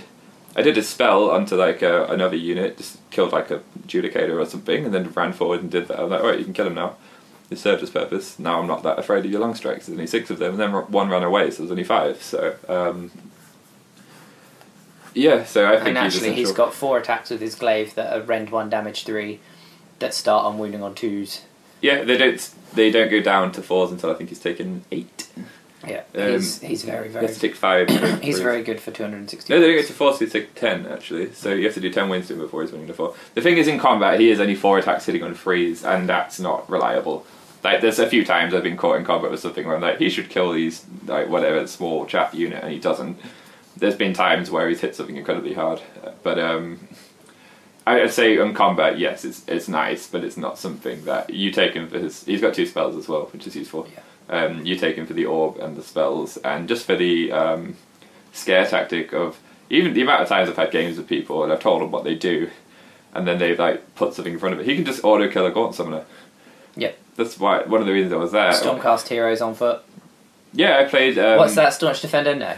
It doesn't. Yeah, just delete people staunch defender. I had a GameScube tournament uh, a couple of months ago where someone had built this whole army around a two at reroll one save, so I just deleted his staunch You defender. just throw a ball at it. just threw a ball at him. That's why I painted it like a master ball. um, then just charged his uh, with a bunch of Stormvermin and with Rend, and then all of a sudden he wasn't on a two up save rolling ones, and they died.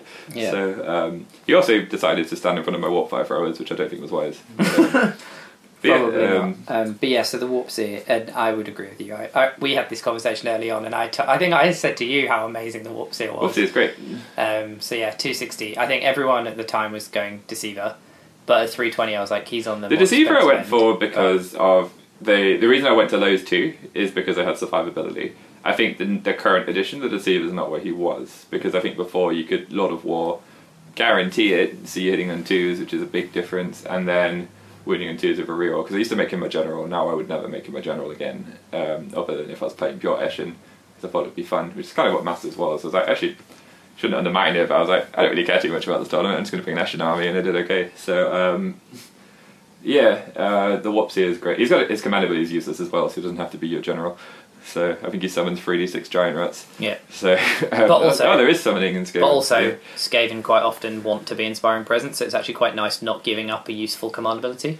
and that's the thing why I think the Deceiver's not a go-to general at the moment because you probably need inspiring presence, and that's more the reason for the Death Runner as well of having two inspiring presence. Because you still have the Crown of Command, so you can just do another inspiring presence. Now it's only in a five. Yeah. So, um, and like I said, one of the reasons I've gone away from that is I've c- kind of got a bit bored of just having the chaos abilities, but the Whoopsie, yes, Yeah. definitely. Okay, so Warpsy number one. Number two. It would be Deathmaster Snikch, but he got compendiumed, so, So- I'm going to go with Ikit Claw Arch Warlock. Okay. Um, he's amazing on a Balewind. My old tactic, and it used to work most of the time. I'm not against our group because they figured out what I was doing, but um, uh, would be to Skid Leap and Arch Warlock, do both of his spells, fire his Warp Thrower, then charge into a hero with Deathmaster Snikch hidden inside him, and then kill them. Um, can't do that anymore. I've done that a couple of times with just two generic assassins hidden in and that has worked with varying degrees. But Snikch was amazing for 120 points. The Arch Warlock now, I think, um, he's actually quite good in combat. He's amazing in Skryre because of the artifacts you can give him. Somewhat reliable way of summoning a Balewind. There's a lot of armies that depend on summoning a Balewind, like Weird Fists and um, each have their way because they've got Destiny dice to guarantee it. You're not guaranteeing it, but if you take Skryre and you've got the um, Essentially, two, Sparks. two rerolls. Yeah, if you've got the sparks, um, if you, well, if you're playing at 2K, you might not have the clan square formation, so you might not have access to that reroll. But you've got a somewhat, if especially if there's arcane terrain, Yeah. somewhat more beneficial way of guaranteeing the Balewind. And then when he's up there, he also helps with casting his own spell, which is incredible. So it's three targets within 18, becomes 36 if you're on a Balewind. Yeah. Um, on a two up, they take D3 mortal wounds. yep, and then use arcane bolt after And that. if he's on a Balewind, he's on a two up save. Yep. So, like I said, that first game at Hall of Heroes, um, I just saw where the terrain, where I run sides, like there's a piece of terrain next to that objective. If I uh, Mystic Shield myself, and then I run and I'm in cover, I'm on a one up save, and his army hasn't got any rend. So I can't really die. Even if he drops Ripperdactyls down on you, you're fine. Yeah, I mean, through weight of dice, they might kill me, I, but doubt, I um, doubt it. but um, even then, he's six wounds. He's tankier than people Yeah. realise, and he can actually think I'd favour him to kill a couple of rippers. Yeah. So if his piston claw attack goes through and you double it, that's two dead rippers. So um, he's Rend two. He's better in combat than people realise. 140 points, two Yeah. casts, got a once per game warpfire thrower. Which does automatic eight D3 each model D3 wins. mortal. Yeah. Yeah, so even on the Balewind with people at the bottom of it, sometimes I get them with it. just come down. I think I did that in my game with and just burnt a night off. Hmm. Um, his model win saves did not save him. Okay, so that's number two. Number three. Oh, and they're 140 points. 140 points, they're amazing. Yeah, I would agree with that. Number three, I think generic clan rats. Even when I played Eshin, I allied in 40 clan rats, and for the reasons I mentioned earlier, they're amazing at grabbing objectives. Sometimes people ignore them. Like you said in our game, it was a mistake. You were trying to cover Stormfiend, you should have killed my clan rats. The idea of sacrificing Alarielle for killing clan rats was like, oh, but actually, I think if I had, it, I might have won that game. So when I put a shout out, the first time I played Alarielle, I killed her in combat with a skeleton archer. so, Oh, she dies a lot. Yeah, she fair. does. Although Um, she also went ham in in that list. Yeah. She all, she yeah. pretty much tabled a bone splitters list that had 120 savage in it, so 240 wounds plus the characters, and she basically tabled it because she was in combat from turn one. I'm not criticising Alarielle for being Alarielle. What I'm saying is she should have killed the clan rats She should have, yes. before they were inspired. But again, as you say, the reason they're so great is because people go, they're not a threat, and they're Yeah. what they're what wins you the game. They, yeah, they are what wins you. They're what grabs you um, objectives. They win the scenarios, and like I said, they're just annoying. Like I, like I very rarely charge directly into people with clan rats. I will always charge the corner of them. Um, and just the ability to move across the board. They're so fast as well, which people don't realize. Retreat and charge, with plus two to that. phenomenal. Yeah, because the thing is, when you charge, you can move away. Yeah. So if the unit's to your left, you can just string out and just go two d six the other direction, and Yeah. then as long as you keep coherency, you can do that. Like I played a game of Knife to the Heart um, against Ash once, where um, he had, I think like I'd taken two of them, they both died. I had like a big unit of forty clan rats on my objective and another to the side, and then I had um, no, I think I had my vermin lords, and he charges brutes at my vermin lords because he wanted to kill them. In my head, I was like, please don't charge my clan rats, please don't charge my clan rats. Please. So he killed my vermin lords. I was like, cool. So they just charged into one brood, um, moved around, charged into him. retreated, charged back into them, and that was enough for me to grab his objective and win that game. Like, um, But also, just if you want to go backwards, I've done it before, like you say, with and this this applies to any unit. Like I did it at Hall of Heroes on the weekend. I wanted to put more models back on my own objective, which was backwards with my dryads. I charged a unit in front of me to use the charge. It was only like three inches. It's a front free of move. Me. Yeah, I as long as used you make it, it. to make a move because with coherency it was fine. So I put some models that were close forwards, and then I used the other ones and I ran them backwards away from him. And I went, okay, cool. I've got more models on my own objective now. Like there's Yeah. nothing that says charging has to go in one direction. no, because when I played Matt at Hall of Heroes, um, he put his soul grind in front of my storm fiends. I was like, well, that's rude. I'm gonna have to burn it. so what I retreated. I was planning. To, I was hoping it'd survive with like one or two wounds or something like that, and just finish it in combat with the storm fiends. But it's got 16 wounds. Uh, I think I've done a couple already. Um, what I was planning on doing is retreat, charge back into him, and then grab his middle objective because we're playing Scorched Earth from his side. And then the Storm Fiends that overdid it and killed it outright. And Matt was like, "Ha! You killed my Soul Grinder." You know, because I needed the Soul Grinder to be alive so I can charge back into it and use retreat and charge to go and grab his. So he was happy his Soul Grinder Yeah, died, and, I and he was pissed off. so Yeah. he was like, "I get blood tithe, and you can't And grab you my can't. objective now." And then the Storm Fiends go back to being absolutely 14 inch range. Whatever, they just died later. on. I think a Bloodthirster killed them. But um, yeah, it was actually um, really inconvenient that that's um, it didn't die. I wanted it to survive like one or two wounds, and kill it in combat. Yeah. So, um, and the other thing is objectives. Most of the time, people don't protect them properly. I, Yeah. The amount of time it was stood in front of somebody, I haven't charged them, or I might charge one Hmm. and then stand like three point one away from them, so I'm not in combat with them or something, Yeah. so that they still can't. But Well, also- there's like a one inch range. But also the fact that you, but- Skaven have got small bases compared to some armies like Stormcast. If you're around like Scorched Earth, where it's most models within three, like you say, and you're on the 12 inch line at the start of the game, they can't actually deploy on that. Like they're just behind it, and you go, well, you've got five, but the size of your base, like the size of their bases means they get five. You can probably actually run up to it, sit three away, and be like, well. Yeah. I've got this part of my base. I've got six, so that's mine. Burn. Yeah. so no, I just think they're incredible. Okay. Um, so number three is Clan Rats. Number four is hard to say because the edition changed Skaven quite dramatically. So what was good in the last edition is not things I would use now, and vice versa.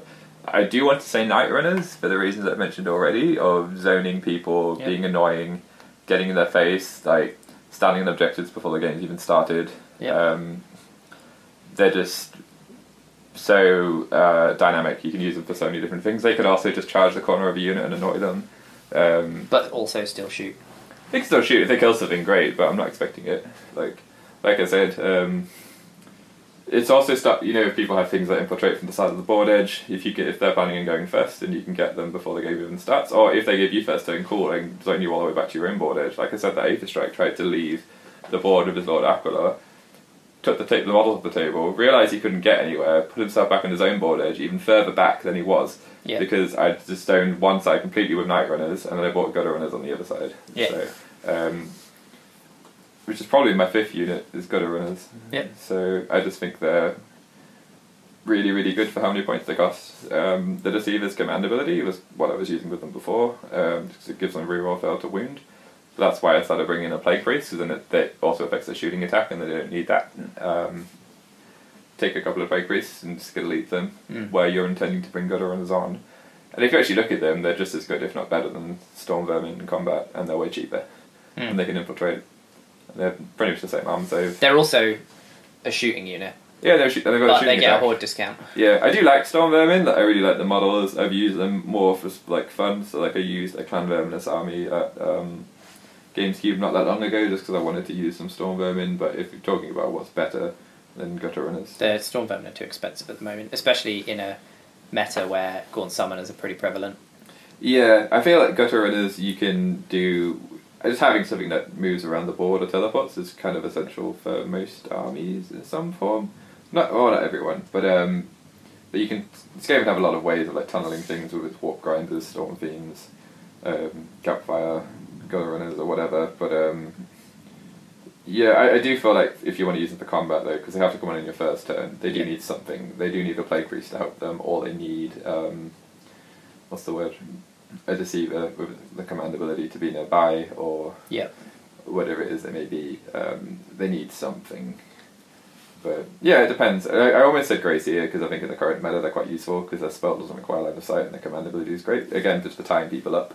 Um, so maybe an honourable mention to the Grey Seer because if you basically have a battle shock save and you can't roll for more models than exist. So if, if you fail a battle shock by like 20 and you've got two models left, you roll two dice, you need one four up, that unit's stuck in combat next turn, Yeah. which is funny. it's really, yeah, it's really strong. His his battle battle shock immunity. So yeah, if you're going to go a mixed game, and I think him and the Death Runner are definite, definite viable choices for your general, just for anti-battle shock of two inspiring. Presences. mentions. Yeah, so you can go down that route if you want to, but Okay. Like I said recently, I've been moving away from that just because I feel like I've played it to death. I think conveniently, all of those five units you've mentioned are in a potential list that I've written to take to RCGT if I can borrow your stuff. So Uh, yeah. I don't know. sh- Shooting is dead now, Chris. You, it doesn't matter.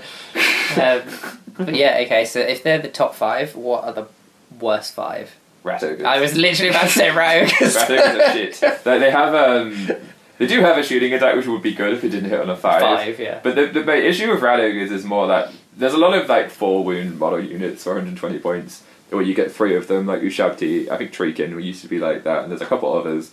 And then um, rat ogres, you get two for 120.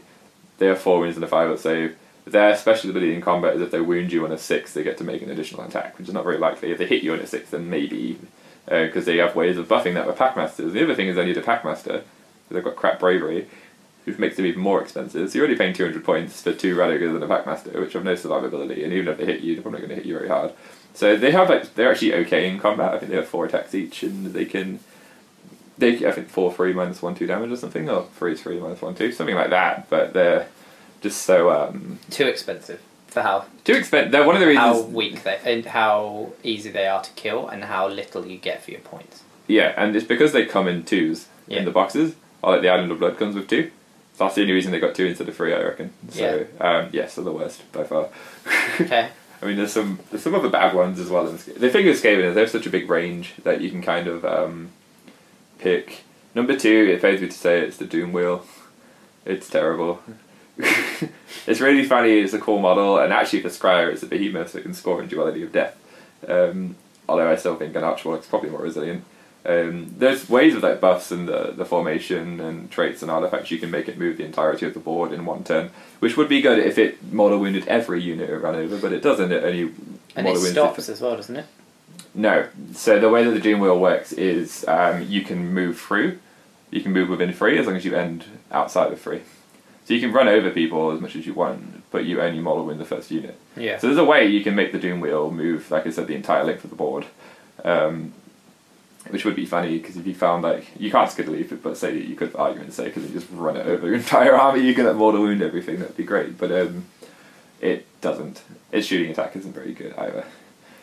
It's swingy. I think it's fours fours minus one d three. D three and it's D six shot. But it's d six shots and it's not reliable. So the turn you roll a six and then you get three on the damage. Awesome, but yeah, it's just It's it's not you roll a six and then three of your attacks get through and one of them wounds. You Yeah. know, it's not that great. It's a very cool model, so it saddens me how bad it is. But it's um, yeah, I'd probably say that's the deserved number two. okay. Um, Third third worst. mm, I want to say the corruptor inside Pestilens is somewhat useful, but by himself it's probably the corruptor just because he doesn't do anything. Yeah. um, he's kind of crap in combat for, and his spells. Um, if you take him in Nurgle, he's useful because you can give him a spell. But other than that, and, unless you're playing Pestilens or Nurgle with using him, he's pretty much next to useless. I wouldn't say Screech Vermin King, but I found a use for Screech Vermin King. I did a couple of test games of it my Skaven summoning pool army. Of um, so his spell, the dreaded thirteenth spell, was actually really really good, and he went down twenty points because no one was using him. Um, so I would have said him, but I've actually found that worked a couple of times for me. You summon a Brood Horror in combat or a Warbringer. Yeah, because it says set up a verminous. A Verminous unit. If you Yeah. kill a model, you can set up a Verminous unit within range of where it was, and you can set it up in combat. So you could actually set up a vermin lord warbringer if you wanted. to. Yeah, you can. In you- combat. Set it up free away so that you can then charge and get rerolls. Yeah. Because it rerolls hits. So actually, there's a, and it's, it also does a lot of mortal wounds. You roll 13 dice every four if there's a mortal wound. Yeah. So other than that, I would probably say him. Outright thirteen. That's amazing. That's, Yeah. that's much better than metamorphosis. It's a great spell. Alarielle spell. Yeah. Yeah, it's, it's, And you can skit a leap here. no, you can't. He's not Skaven, correct? No. Um, So no, you can't. But uh, if not, I would have done that by now. but it's cast on an eight as well. You can give himself plus one to cast, but maybe he's fourth because it's kind of a one-trick pony. Mm. Um, so the corruptor and then him. But going with the characters, um, fifth. I think giant rats are amazing, so not them. The brood horror by itself is pretty useless. Um, the wall at the top I found use for. Uh, Doom Flayers. I actually think they've got. Yeah, just because of the fact that they're a combat one, you have to get them in, so yes, they're a bit pointless. But actually, a Doom Flayer in combat does more than a Doom Wheel. They're actually not that bad in combat. If, like I said, they've all, all of them have that 2 up buff, that's got much more potential because it's minus 2 rend. When you get D6, D6 attacks, like, it's still pretty bad.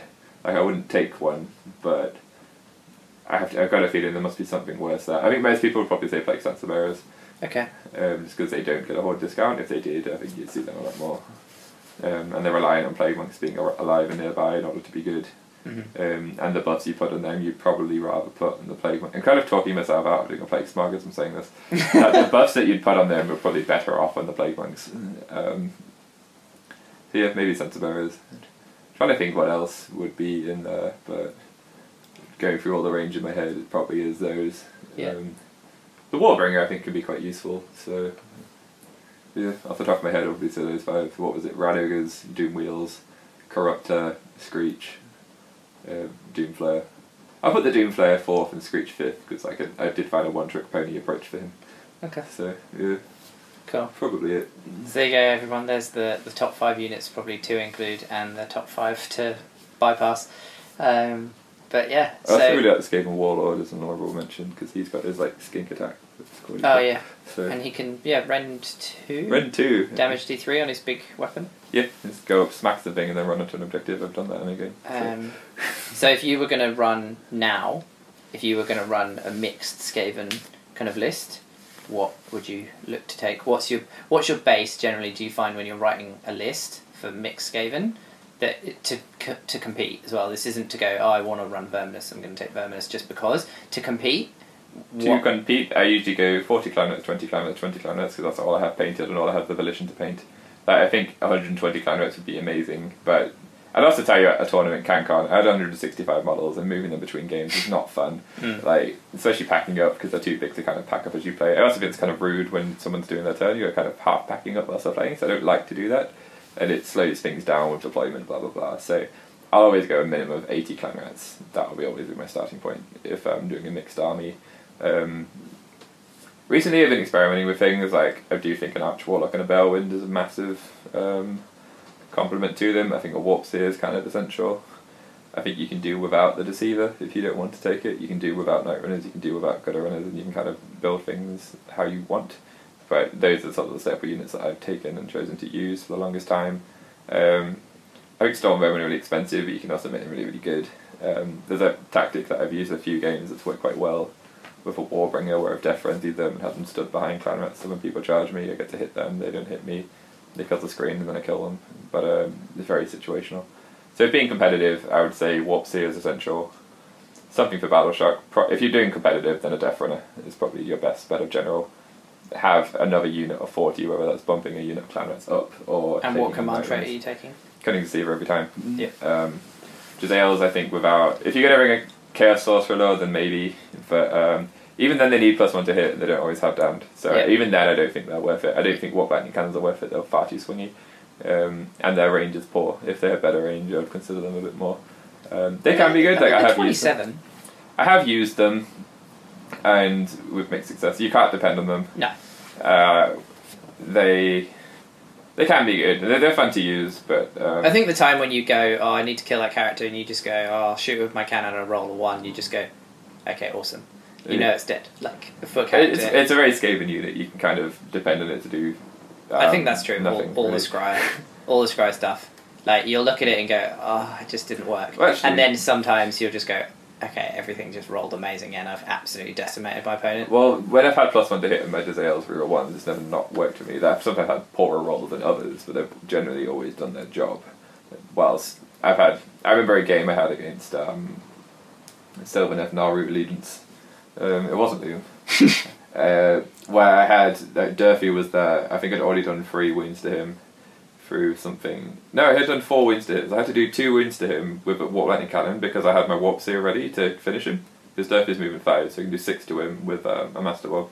Two warp lightning cannons had to do two mortal wins. Nah, did not happen. Like it's. Um, so that's when I dropped them for Jezzails and then dropped five gutter runners to then pay the points difference and then I'm quite confident that Jezzails would have done two wounds to Durthu. Mhm. Um, who generally always had oaken armour because the Treelord Ancient has a minus one and I was taking Lord of War at the time. So Yeah. um, So if you were putting Jezzails into your army, would you take Lord of War or would you still take Cunning Deceiver? I feel like the way the game is at the moment, you need Cunning Deceiver, and that's why I don't take Jezzails anymore. I also think the Chieftain was massive for them because of the immunity to battle shock and the reroll ones. Even if you've moved, you can take a Chaos Source for a that, and then use a Death Runner to inspire them. So if you want to go down that route, that's probably a very good combo. Um, yeah, But Chaos Sorcerer Lord, not Skaven. not Skaven, so I don't like You could put a rat head on one.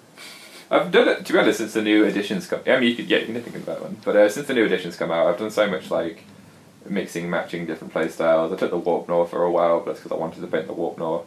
Like, even thinking about it, I don't think I've been as competitive with them. I've never really sat down like, what's the filthiest list that I could make? I've never really um, got on my way to do that. Like I said, Masters, I was like, I'm going to take Eshin because I think it'd be fun, and then I just did well with it. So I think a part of it, there, um, like I said, there's a few units not to take like Radigu's being doing wheel stuff like that. But as long as you can improvise, the backbone of the army really is the clarets. Yeah. So So I think what we're saying is if you want to compete with Skaven is you can't shy away from the fact that they're a high model count army and I think that's where certainly unless you like, take Skryre. the few, unless you take Skryre but even then you still need 40 clan rats in there Yeah. um, but it's it's not going oh okay I want to play Eshin I'm going to take three deceivers because that takes up half my army's points like people have done that and that's why they're not on the top tables because you don't have enough stuff You know, that's what And else at I the haven't end of the day, it's- best list. At 12 it's 12 wins and a 4 up save like The other thing I've not mentioned at all for best units, I haven't put Storm Fiends in there. No. They're way too expensive. Like, I think in Skryre they have a purpose because they're the things that pop up, and um, they have a built-in warp grinder, which is also expensive. Um, I mean, even with Skryre, like you can take a warp grinder and 30 acolytes. Technically, that's allowed, although I don't think that was the intention, so that's why I've never done that. But um, you can do that, and that's pretty lethal. But um, an ally and a plague priest and a deceiver, that's your 400 points of allies go off, and then make them incredible, and then hope that you roll a free up. But um, Storm Fiends, I actually think aren't are a huge point sink for something that actually doesn't do that much. And the other thing with Skryre, you've got the sparks. So like, if I get like a damage free attack through, I can just use it. They ha- they serve a very specific point, and that's why I used to see them as attacks. Yeah. Um, but I think the the other thing that Skryre gives you is generally you're outranging almost anybody. Yeah, which so it means doesn't matter. you don't need to walk. You don't need to worry about your 14 You can make space for them. walk fires because people will walk into your range. yeah, well, even with like the Jezzails and the mortars, it's like, oh, uh, there's an objective there. If I kill everything on it, I can just put my Storm Fiends there, and that's pretty much what happened in our game. yeah. It's like, oh, those dryads are in the way. Put, they just needed something to stand there so that all my planets are doing all my fighting and my storm fiends are grabbing my objectives, which is the opposite of what most people think. I mean, you can take a couple of pack masters and then take shock gauntlets, and I've never taken shock gauntlets. I've always been like pro Doomflayer gauntlet, which no one else seems to run for some reason. Uh, I just won a tournament, should run Doomflayer gauntlets on your storm fiends. Is that just for the reliability of hitting on twos? No, because more than likely you're going to pop them nine away. More than likely you're not going to make that charge. It's more for the rend. Because actually, you can argue it's not reliable because if you roll two ones for your two d three attacks, then it's not reliable at all. But um, the rend two, Yeah. the rend is amazing. The shotgun that's um, are dependent on being on the board at the beginning and having pack masters around you, or tunneling an engineer up with you in a gut fire with a vigor dust injector. In which case, you may as well just take warpfire throws. So. Um, so yeah, I think you could probably put a unit of them in as well if you wanted to, just because they can wait. They don't have to come on the first turn like gutter runners. But um, and yeah, I I would still probably take 40, 20, 20 clan rats than a unit of forty night runners. I actually think, and we've discussed this, I know. I actually think you the fact that you don't have to choose to roll for them either is I would never choose to roll for them turn one because actually you don't want them to pop up at the start when they're going to get zoned out by stuff nine away and then just not be somewhere useful and be a target. You actually don't want them to show up until about turn three. Uh, our game I didn't, but in my first game I definitely did. Okay. So my uh, not first game, sorry, my first two games, yeah, because when I played Zach, I blocked the objectives so he couldn't get onto it, and then I had my warp fire throws behind that unit. So if he went near them, he has to smash through them. Uh, the Rippers couldn't get the warp fire very well, and so I was like, if you shove your Rippers into my Storm yes, you'll kill them. I'm to kill you afterwards. Um, so I don't think that's always the case. When I played Matt, they came up in my first turn and they made their first turn charge, um, and they smashed them off that objective, and I had it the entirety of the game. Okay. So our game, yes. When I played Chris Tart, it would have been good if they come on the first turn as well. They failed. They came on the second turn. It just stalled me a turn. Okay. He, that space was still there. If anything, it gave him an opportunity to close that gap. He just never did. Yeah. He just, I think he'd forgotten about them. Yeah. So, um, yeah, I think in a Skryre army they have a different purpose than if you're just playing a mixed Skaven army. Mixed Skaven's weird at the moment. Like, I've experimented with using a Grey Seer. I like using them. I think their command ability is really good. The spell doesn't require line of sight. so You can just hide in behind stuff. Yeah. I think the time and I think the time you've used him and for how you've said how you do well with Skaven is bogging people down and just tying them up and just He getting in the into that very way well. Yeah. is he's phenomenal for that because as you say you can have four models there someone can force a 20 They can kill 36. they can force a, Yeah. a 30 a 30 odd battle shock onto you and you go well there's only four models to run away so I only On one roll, far up, you're stuck I only roll for turn. four Yeah. and you go cool I rolled two four ups or one four up and you go that guy's still alive so you're still in combat have Is fun priority your turn? Yeah. Yeah, cool. You just waited your turn killing him. I, I with that Unless army, I gave priority away all the time. Yeah, unless they I can bot him, which often didn't. I mean, I experimented with um, Storm Vermin and a Warp Gnaw with a big block of Clan Rats and a Grey Seer, and that somewhat worked. I think in the new edition, I was the only one who beat Liam's Flesh-eater Court army because I was like, I'm just going to outrange you, get my Archwalk and a Balewind, start sniping off your characters with spells. You have to come forward eventually, and when you do, I'm going to tell them with my Warp Gnaw where you were, and that's exactly what happened. So, um, Yeah. and yeah, just killed all the players with Storm Vermin. So I think there's different ways of using them. Um, I, like I said, that big Clan Rat Night Runner thing is a big point thing for something that doesn't do any damage. So if you're not looking to, if you're looking to try and kill something, Skryre is probably the way to go. But I think you can have like a lot of Verminus units can do Mhm. that. Just don't depend on it. Yeah. I think Storm Vermin can be amazing. It's just they're very expensive for something that's easily removed by a Gaunt Summoner. Yeah. Particularly if they go fast and you can't even use the Grey Seer's ability. Yeah. So, and the Grey Seer's ability is models and range, not um, what's it called? Uh, Units. Units. Yeah. I think the first time I used him, I was one of those when like people are just going to kill him. This is going to be pointless. There's only one time he's actually been sniped off. That I've probably played about ten Because games. it's quite with him. easy to hide him because he's pretty small. Yeah, it's easy to hide. So I played like ten games with him. He's only died once. This is the first game, and I got really discouraged, and I was like, "Oh, that's not worked." And I tried it again anyway, and he was like, "Oh, it seems to be doing okay now." Yeah. Um, yeah, so I just think um, the Grey Seer is a very good one. The other thing is uh, like a Verminus one is actually think the Warbringer. Now that the Verminus Clawlord's not a thing, the Verminus Clawlord was still in the game. I would run that. I actually think that is very competitive. But, Yeah. Um, But yeah. but maybe I'll come back one Unfortunately, day. No, but um, But I think I think what we're saying is Skaven currently, Needs something. or, or you just won a tournament with them and you always Well, play that's just right, consistently like with them. Gener- generic Skaven. but even. Eshin at Masters, like you said, oh, I'm just going to take this to have fun. You still come fifth. Like you're always up there, and I think it's just a case of.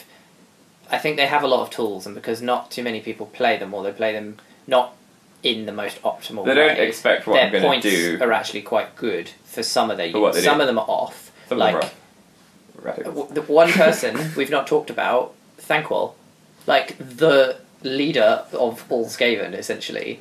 Yeah, and we've not he's mentioned him once because he's 450 points. And he was 500, he's cheaper and still Yeah. not worth it. Um, yeah, I'd probably swap out Screech for him because I found it used to Screech.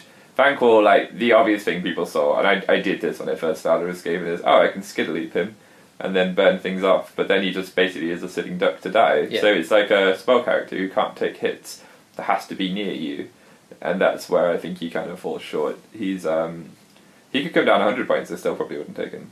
So Okay. um, I think what's good with him is his Scorch spell has a 26 inch range, but it also scales as he takes damage, Mhm. which is horrific. And the big thing with Skaven, you need a command trait. If you're going to run Skaven, you need Cunning Sealer. Mhm. You need it. Unless you're playing Skryre or Pestilens, I feel like they just need that. And if you take Thanquol as your general, you can't do that. And his um, his command ability is quite good. If you had like a big block of Storm Vermin or maybe even monks, depending on how you were running it. But even when I have used them, he was never my general. Um, yeah, I actually remember the first game I ever played with Skaven because I'd just come from Tomb Kings where I'm used to not having to worry about six inch charges or um, Battle Shock. was against James's Bretonnian. This is the first time I met James. Uh, he went first and killed four Clannets of a trebuchet, and the other six ran away. And I was like, I'm not playing Death anymore. and so then I skill leaped him, burnt off some like Pegasus Knights, and I was using his spells to try and kill the crew and his catapult because I was scared of them. So he had a point then, but I mean, I, I don't think that was I think kind the of like fact that fun he's- game. It wasn't anything. I think the fact that his walk fire throws are always two d six, even if he's left on one wound, is useful. But I agree, four fifty So is his, probably too um, much. I think if you went to four hundred, so you could ally him just for some fun, if nothing else, and to add a big monster or something. Yeah, no, I, think so. at four hundred he'd be he'd have a, a place, but I agree. I think at four fifty you just look past him. The thing is, what also doesn't scale with damage is his combat setup. So what goes down is his clubbing blows. If you actually give him the, I think, uh, Warpfire Braziers or whatever they're called, Yeah. they're actually really good. I would almost consider them over the Warpfire rowers now, just because of... Um, and you can Chaos Sorcerer Lord him if you wanted to, but uh, Yeah. I actually think that would be better. I mean, it's just a big point sink for Yeah. something that doesn't give you reliable damage. That they'll- I was skill leaving him. He's not small, so people can block him from getting anything valuable Yeah. which is why I started to skill leap my Arch Warlock. Um, and odds are he's not going to kill something as valuable as him with that 2d6 attack. And he's frail enough that, yes, even if he's got one wound left, he can do it, but the amount of times I used him and he didn't have one wound left, he was just outright killed. It's just too high a price Yeah. um, for something that's not. It's just a bit strange. He's got this amazing sort of command ability for survivability, and he's got this like a spell from twenty six away, which is Skaven have a few of them Yeah. actually, and um, but also it wants to be right in your face or is useless. It's just a bit weird Okay. in that sense. So um, if he's going to be right in your face, at least with the combat weapons, he's got somewhat of a chance. Whilst warp fire throwers, Yeah. he's not necessarily going to kill. Even in combat, he's not necessarily going to kill something with those attacks. Yeah. So um, yeah, Thanquol, he's a funny one. Okay. Like they're the character that meant losing the most of the chieftain and the who just changed to make him useless. So no one used the compendium model and Deathmaster Snikch. So Okay, he probably would have been my first choice for most valuable model. Cool.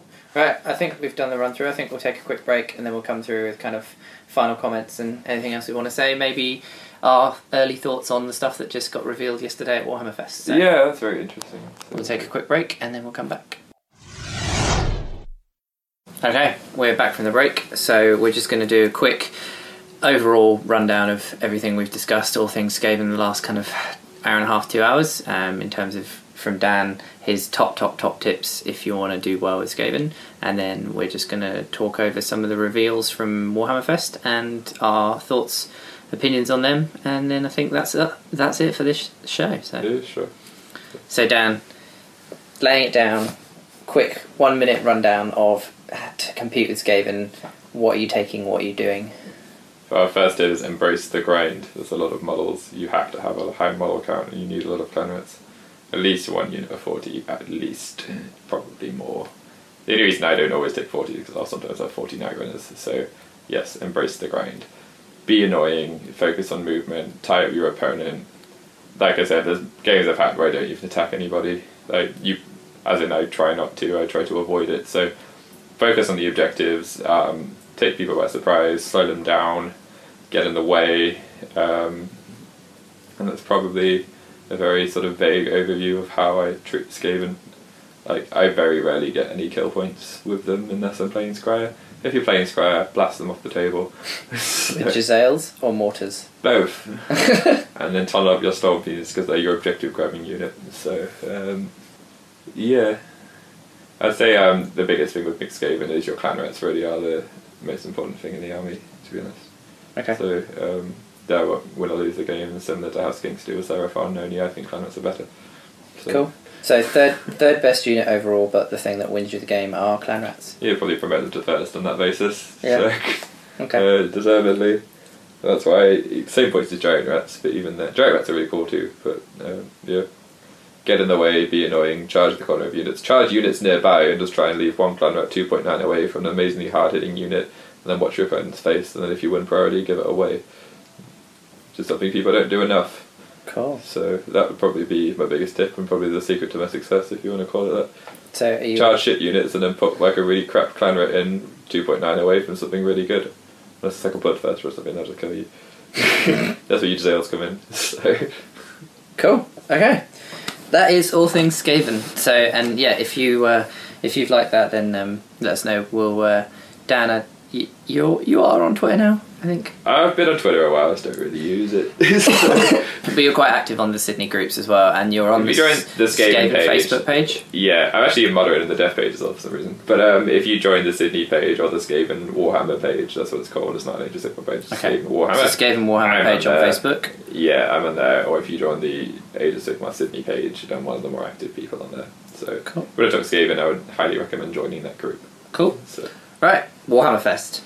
So yes, Dan, my socks are on. Let's knock them off. you're wearing Uggs. Yeah, I am. Um, I also want to point out in England, it's not okay for men to wear Uggs. Chris is trying to embrace the culture over here.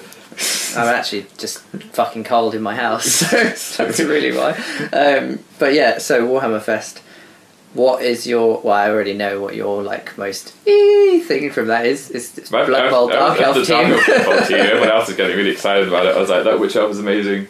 Um, but yeah, I, I was surprised, pleasantly surprised. I didn't think they were going to reveal that much. I thought there'd be a new starter box and maybe a new black coach, and that would be, and then maybe a new Stormcast model in there, like new exclusives, and I thought that would be it. I was not expecting the big onslaught of new models that are significantly better, and I'm saying this as somebody who doesn't even like Stormcast. They've definitely come a long way. Like my biggest criticism with them before is they just like the same model holding a different weapon all the time, and that now they just look really unique. They they've really improved. Uh, I'm still never going to get them. They're just not my thing. Um, but the one that caught my eye, the, the uh, point being Stormcast, they look much better. Uh, the Nighthaunt really caught my eye. I think they look incredible. Mm. I am still triggered that Death got Skaven before Skaven got Skaven. so, um, although it did remind me a little bit of like undead hobby horses. So, um, Yeah, we're referring to the new Nighthaunt unit that appears to be undead ghostly Skaven. With rusty spears. Yes, but Um, they look cool. The the Nighthaunt stuff is more my sort of style. I don't think I'll get either, but I'd like. I know Ash is planning getting Nighthaunt, so I'd really I think like to see it. that. Yeah, I I was the same as you. I knew we, I was certain we were getting a new black coach from the previous reveal, and, and it the looks great. that the old one even that was amazing. pretty awful. Let's be honest. I had the old black coach. Um, terrible. So I thought we were going to get that, and I knew, like, we knew basically Sacrosanct or some sort of similar chamber was coming. I didn't but think it was coming didn't, now. I didn't think it was going to have that range, and I also didn't think it was going to be June. I thought it was going to maybe be July. I thought July August. too. I reckon it'll be like the 30th of June or something. It'll be the I don't. I think it's going to drop the weekend of slaughter. I Yeah. think we're going to sit there that weekend and everything's going to come out and everyone's just going to be like, "Oh my god!" in This- the evening, and I'm going to be like, "Guys, there's a quiz. Can you please give me your attention?" What's the name of Alaric spear attack? Um, yeah, it could well be. We'll, we'll know soon enough. The good thing with GW is when they reveal something, it's generally not that far away when they actually release it. So um, that's pretty cool. I, I'm excited for it. I'm, I'm ready Yeah. for like a change or like a switch up for the game. There are a few things that worry me a little bit that they've said, Yeah. which um, I'm not.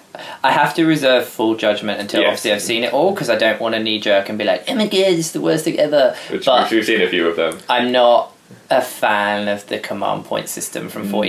No, I'm not. I hate that So- mechanic in 40k. I, I'm sure it would work differently in Age of Sigmar, but I'd say out of the way that that game works, that's the mechanic that puts me off that game the most. Just because I feel like you can get away with so much stuff. yeah. So, like I said, in, in our game, you killed five of my Jezzails. I'm like, oh, I might lose the rest of the unit. I'm going to use two command points to ensure that I pass my battle shock automatically, or something like that. Or I failed a three inch charge. I'm going to try again. Like that sort of thing. I really don't welcome to the game. Yeah. But um, it sounds like they're It's it's almost giving destiny dice to everyone.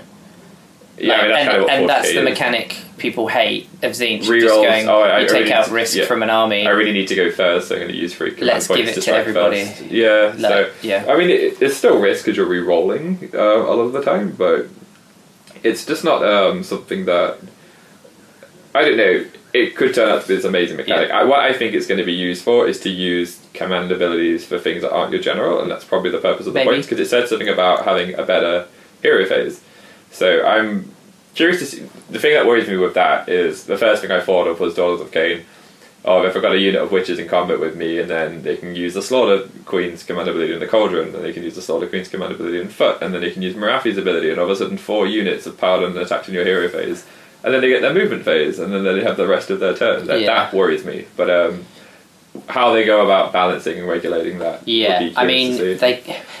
It can't be I don't think it will it, be it that. can't be all heroes with command abilities. Just get to use them because you just make Archaon irrelevant. Well, they've rewrite his war scroll. Like they've rewritten Nagash's to amend the fact that summonable units are now replacing summon summoning for death. Yeah, so true. I think they'll give him something else, Yeah. or maybe he gets like free command points or something. But it also better not stack. It, it. I hope it's unique command abilities. Like you can use one of each. I actually hope it's not just flat out. Everybody gets to use them. There needs to be some sort of. I don't think it will be. I think that's that's what the Otherwise, that's a massive for. power creep immediately. Um, but Makes yeah. Settra even more obsolete than he already is, not being called Settra anymore. So, Exalted uh, Tomb King on Chariot, or no, Tomb King on Exalted Chariot becomes even uh, more obsolete.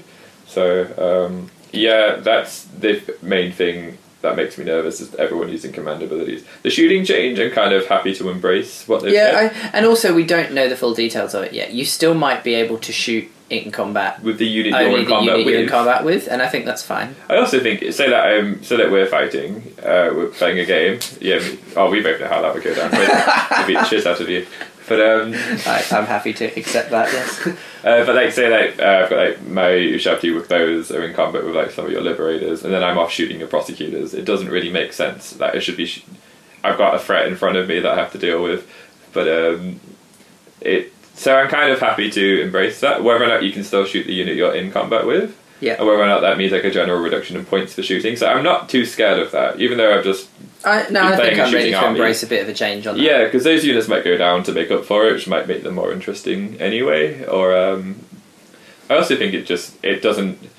The big appeal for me of Age of Sigmar is the simplicity of it. Of it's easy to pick up but difficult to master. Once they start introducing different like um, resource management pools, like command points and stuff like that, so I'm like, okay, let's see if this changes the fun of the game. So that's Yeah. where I think the apprehension is coming from. But um, the shooting thing doesn't really conflict with that. I don't Yeah, think. I'm no, quite happy to see what they do with that.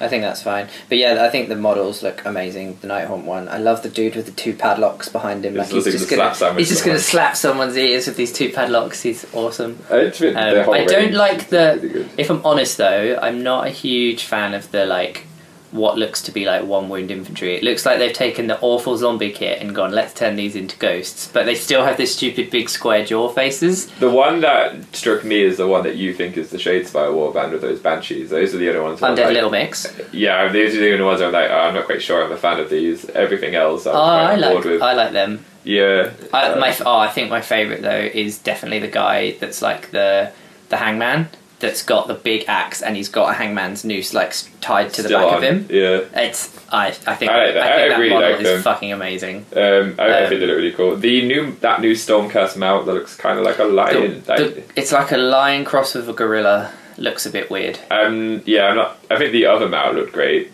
with that Yeah. female Stormcast on top. That looked really cool. It but kind of looks like something out of Rampage. Yeah, that one I wasn't. I, I, I'm not a fan of that mount. But then again, like in I, I checked this morning, Zach's like, "Oh my god, that looks incredible." I was like, "Really?" yeah, I think it looks a bit odd, but I love the female wizard on the um, Gryph-charger though. I think she looks amazing. Um, so I'm pretty excited by that. Yeah, she looks really, really And good. I, I- I think most of the They all fe- seem to be holding crystals. The yeah, the crystal look cool. thing looks interesting. Um, I I love most of the new female models actually. I think Yeah, there's one that looks like it looks like probably an elite kind of paladin type unit where they've all got big staves, and there's one where it's a woman and she's like holding her hand out to the side, and she's just the model, just the pose looks awesome. It looks so much better than the other ones. The the men they look great too, but I just think her model pose looks awesome.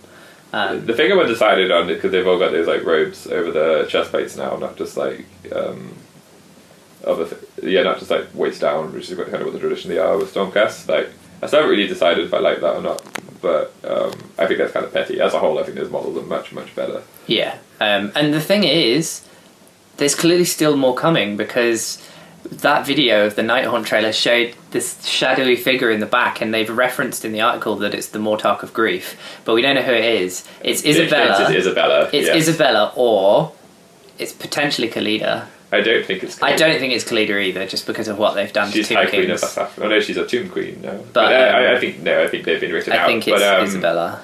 I think it's Isabella too because it just ties into that Vlad Isabella love story from the from the end times and him putting the ring on her to protect her. Because if if you read the end Yeah. times spoilers, Isabella dies with the ring on. Yeah. Vlad gives her the ring, kills both of them. Because I think she's been possessed by. She's a possessed Nurgle. by a super powerful Nurgle demon. Yeah, the only way to do it is to kill her. So Vlad puts the ring on her, and then they both get. ki- I think, Yeah. Does he kill himself with Yeah. her? Yeah. So He, he grabs hold of her and jumps off like uh, a balcony and impales them on some spikes. yeah, Which I think was a So throwback. model might have a I think it was a throwback to how he died originally. yeah. As he exactly. jumped off and, but yeah, he like The real von Carstein, not this Manfred crap. Um, Clint's so triggered right now, Like, even Konrad's better than Manfred Clint.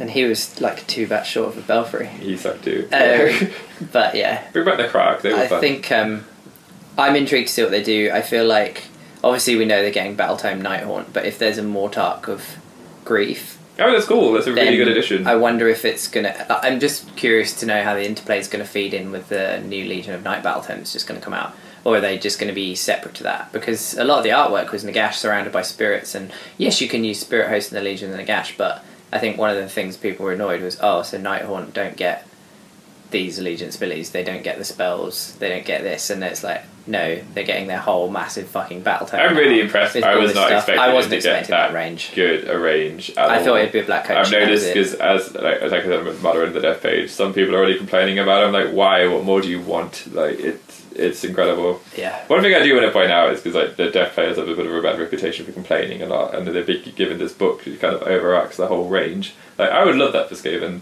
I think Yeah. Skaven players need to complain more.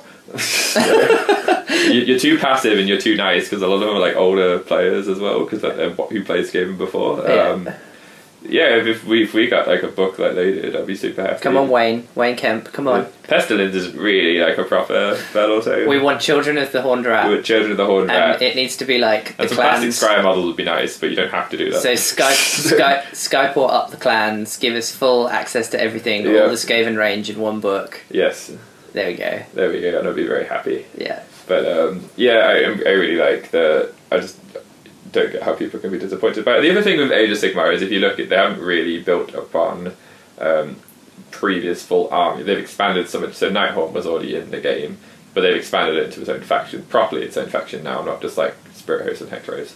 And um, Daughters of Khaine was that as well. There was a few Witch Elf units, but now they've really expanded it into its own army. And if you look at it, that's kind of how the approach they're taking to Age of Sigmar. Yeah. They're kind of changing things a lot and they're mixing things up. Yeah. So- it makes me really excited to see like what they do to like expand out like Phoenix Temple and stuff like that. Like coming yeah. out with all these All amazing new stuff that I don't like we hadn't even heard of. Phoenix esque Yeah. army. Oh my god, That would be a really cool army. that will be like that will break my bank because I love Phoenix. The thing that shocks me so much with um, the Nighthaunt reveal, Stormcast not so much because I always I've seen how much work they've put into giving them a really big, broad range of models. Is if you look at the new units, the new armies, they actually don't have many units at all. I don't know if I have like five units or something.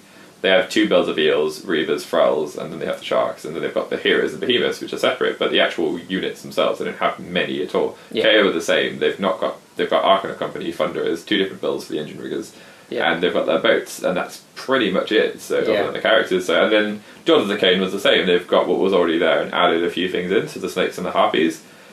That's Morathi too. That's pretty much it. So they've all actually very very small ranges, and that's why I've just kind of assumed that's the way that Age of Sigmar's going to be from now on. So I was really surprised just to see just how many units they got. yeah, Stormcast no, but I was surprised to see Nighthaunt got just as many. yeah. I, actually I think a lot of them look like that. they will be characters though, but Characters are like different builds from different kits, but even then they, they've got more than I was expecting considering they already have Oh, Spirit gotcha. Host and Hexwraiths. yeah, I would have thought they'd maybe get like a kit which can be built of one or two ways and then like a few heroes and then maybe a new black coach. yeah. They got way more than that. Yeah. So But yeah, so that's cool. Um, it was cool to see the two new Shadespire warbands. They look like, from the detailed basing on some of them, it looks like the Stormcast one is three guys with a big crossbow type thing and a Gryph-hound, and then I think that could be strong. the Shadespire. But I also think that could just be the starter set because there's a few units that have new more detailed basing on there if you look through. Hmm. So it might be. I think they probably maybe. are But I Shadespire think just because it's four four models as Yeah. well, and they do very much look like Yeah. that plastic molded base. Um, so yeah, Gryph-hound and three guys with big crossbows, and then it looks like Undead Little Mix are the new Nighthaunt warband. So they're all skinny. the four banshees. Leave Jesse alone. but um, uh, what else did they reveal? Oh, the corn, the Forge World Corn Dragon is finally done, I didn't and even looks. know that was a thing. uh, it's been being built for years. Yeah. Like it, that just the scale of that thing is stupid. It's the biggest kit they've ever made, and I've seen a like a is it I've a seen manta, some of the. the Tau Manta. I've seen that at Forge World on the table, and it's like half, ridiculous, like, like you half even a get- you six by can't four use it. board. It's Yeah. basically a two by two gaming tile, Yeah. and you're like. Hang on, what? This dragon's going to be big. I don't actually think the dragon can be bigger than that. I think maybe just in height, Probably, yeah, that, height that's and very width and wide, stuff. but also shallow. Um, Um, but yeah, he looks ludicrously big. So, looking forward to seeing a suitably OP Forge World War Scroll for him soon. So, yeah, pay to win. um, we'll see how we go. Well, no, not now. They've decided they don't want to sell Mournguls anymore. So, Uh, I think the Mourngul had its day. Really. they Um, sold them all and went, okay, we're good now. We'll change it back. Yeah, pretty much. Like Um, Plunderers.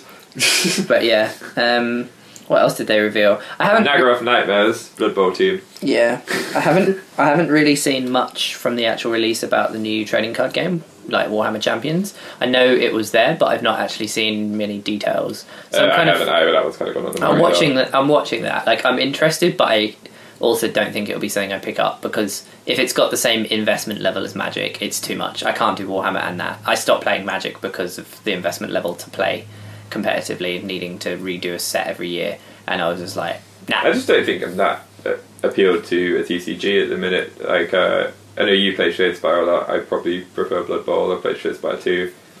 But I think one of the reasons I've lent towards Blood Bowl is the TCG part of Shadespire is probably the really appealing factor for some people, and like it's a very quick plus thing. I, I do like Shadespire, but um, that's also one of those. Like, there's a new Khorne in Stormcast Warband just come out. I'm not interested in either of the warbands or the models. Obviously, I played the Skaven Warband, but um, if I bought them, it would just be for the cards. Yeah. And I just thought that's just a bit of a waste of money, really. I can't Yeah. really justify that because um, I I bought the Fireslayers one and proceeded not to put any of the cards on my deck anyway.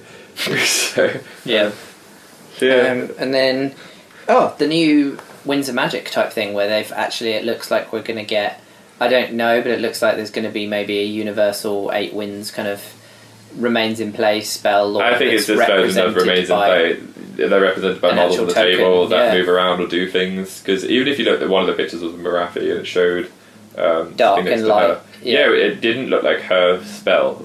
So it, it struck me as something that's probably more generic and accessible. Oh, definitely. Um, It's, um, I mean, it was Realm of Beasts, Fire, coffee. Water. like, you had, there was definitely a, a model for all of the different, um, Yes, I the, think so. the, the eight winds, I think. Were, Maybe you even have a mechanic of what realm you're playing in, and then you get the corresponding. Maybe, and that's the thing. As much as we see all these reveals, it might not all be for match play. So I'm kind of worried about how I much think match play is a big selling point, so there's it a is, possibility. but I'm kind of worried about how much extra they might be layering onto the game. But then I'm like, I don't know the details, so I'm trying to also not worry because this might just be a new narrative edition of the new Magic phase. I don't think it will be. I do think it will be for match play because Yeah, I think so generally they've had backlash at stuff that wasn't for match play.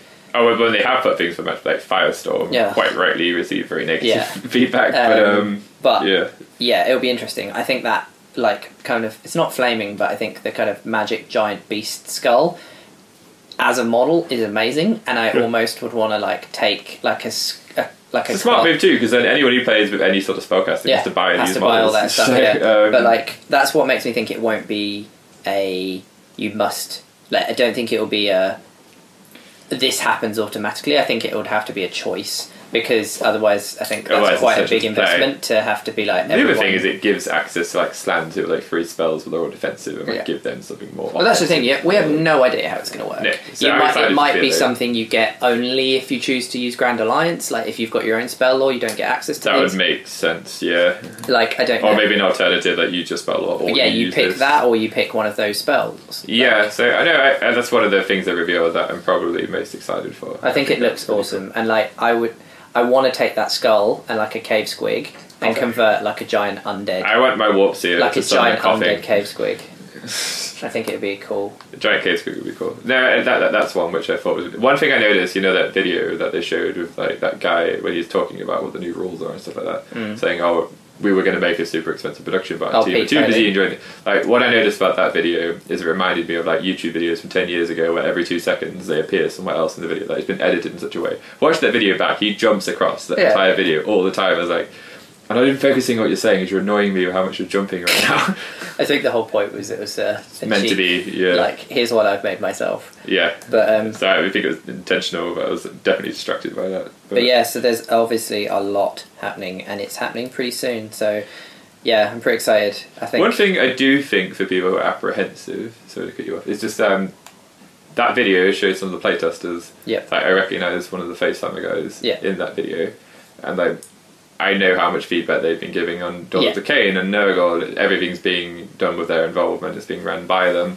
If they were going to do some giant um, sort of move that potentially sabotage the game, I think they would get their feedback on board Yeah. before they committed to something like that. So, Yeah.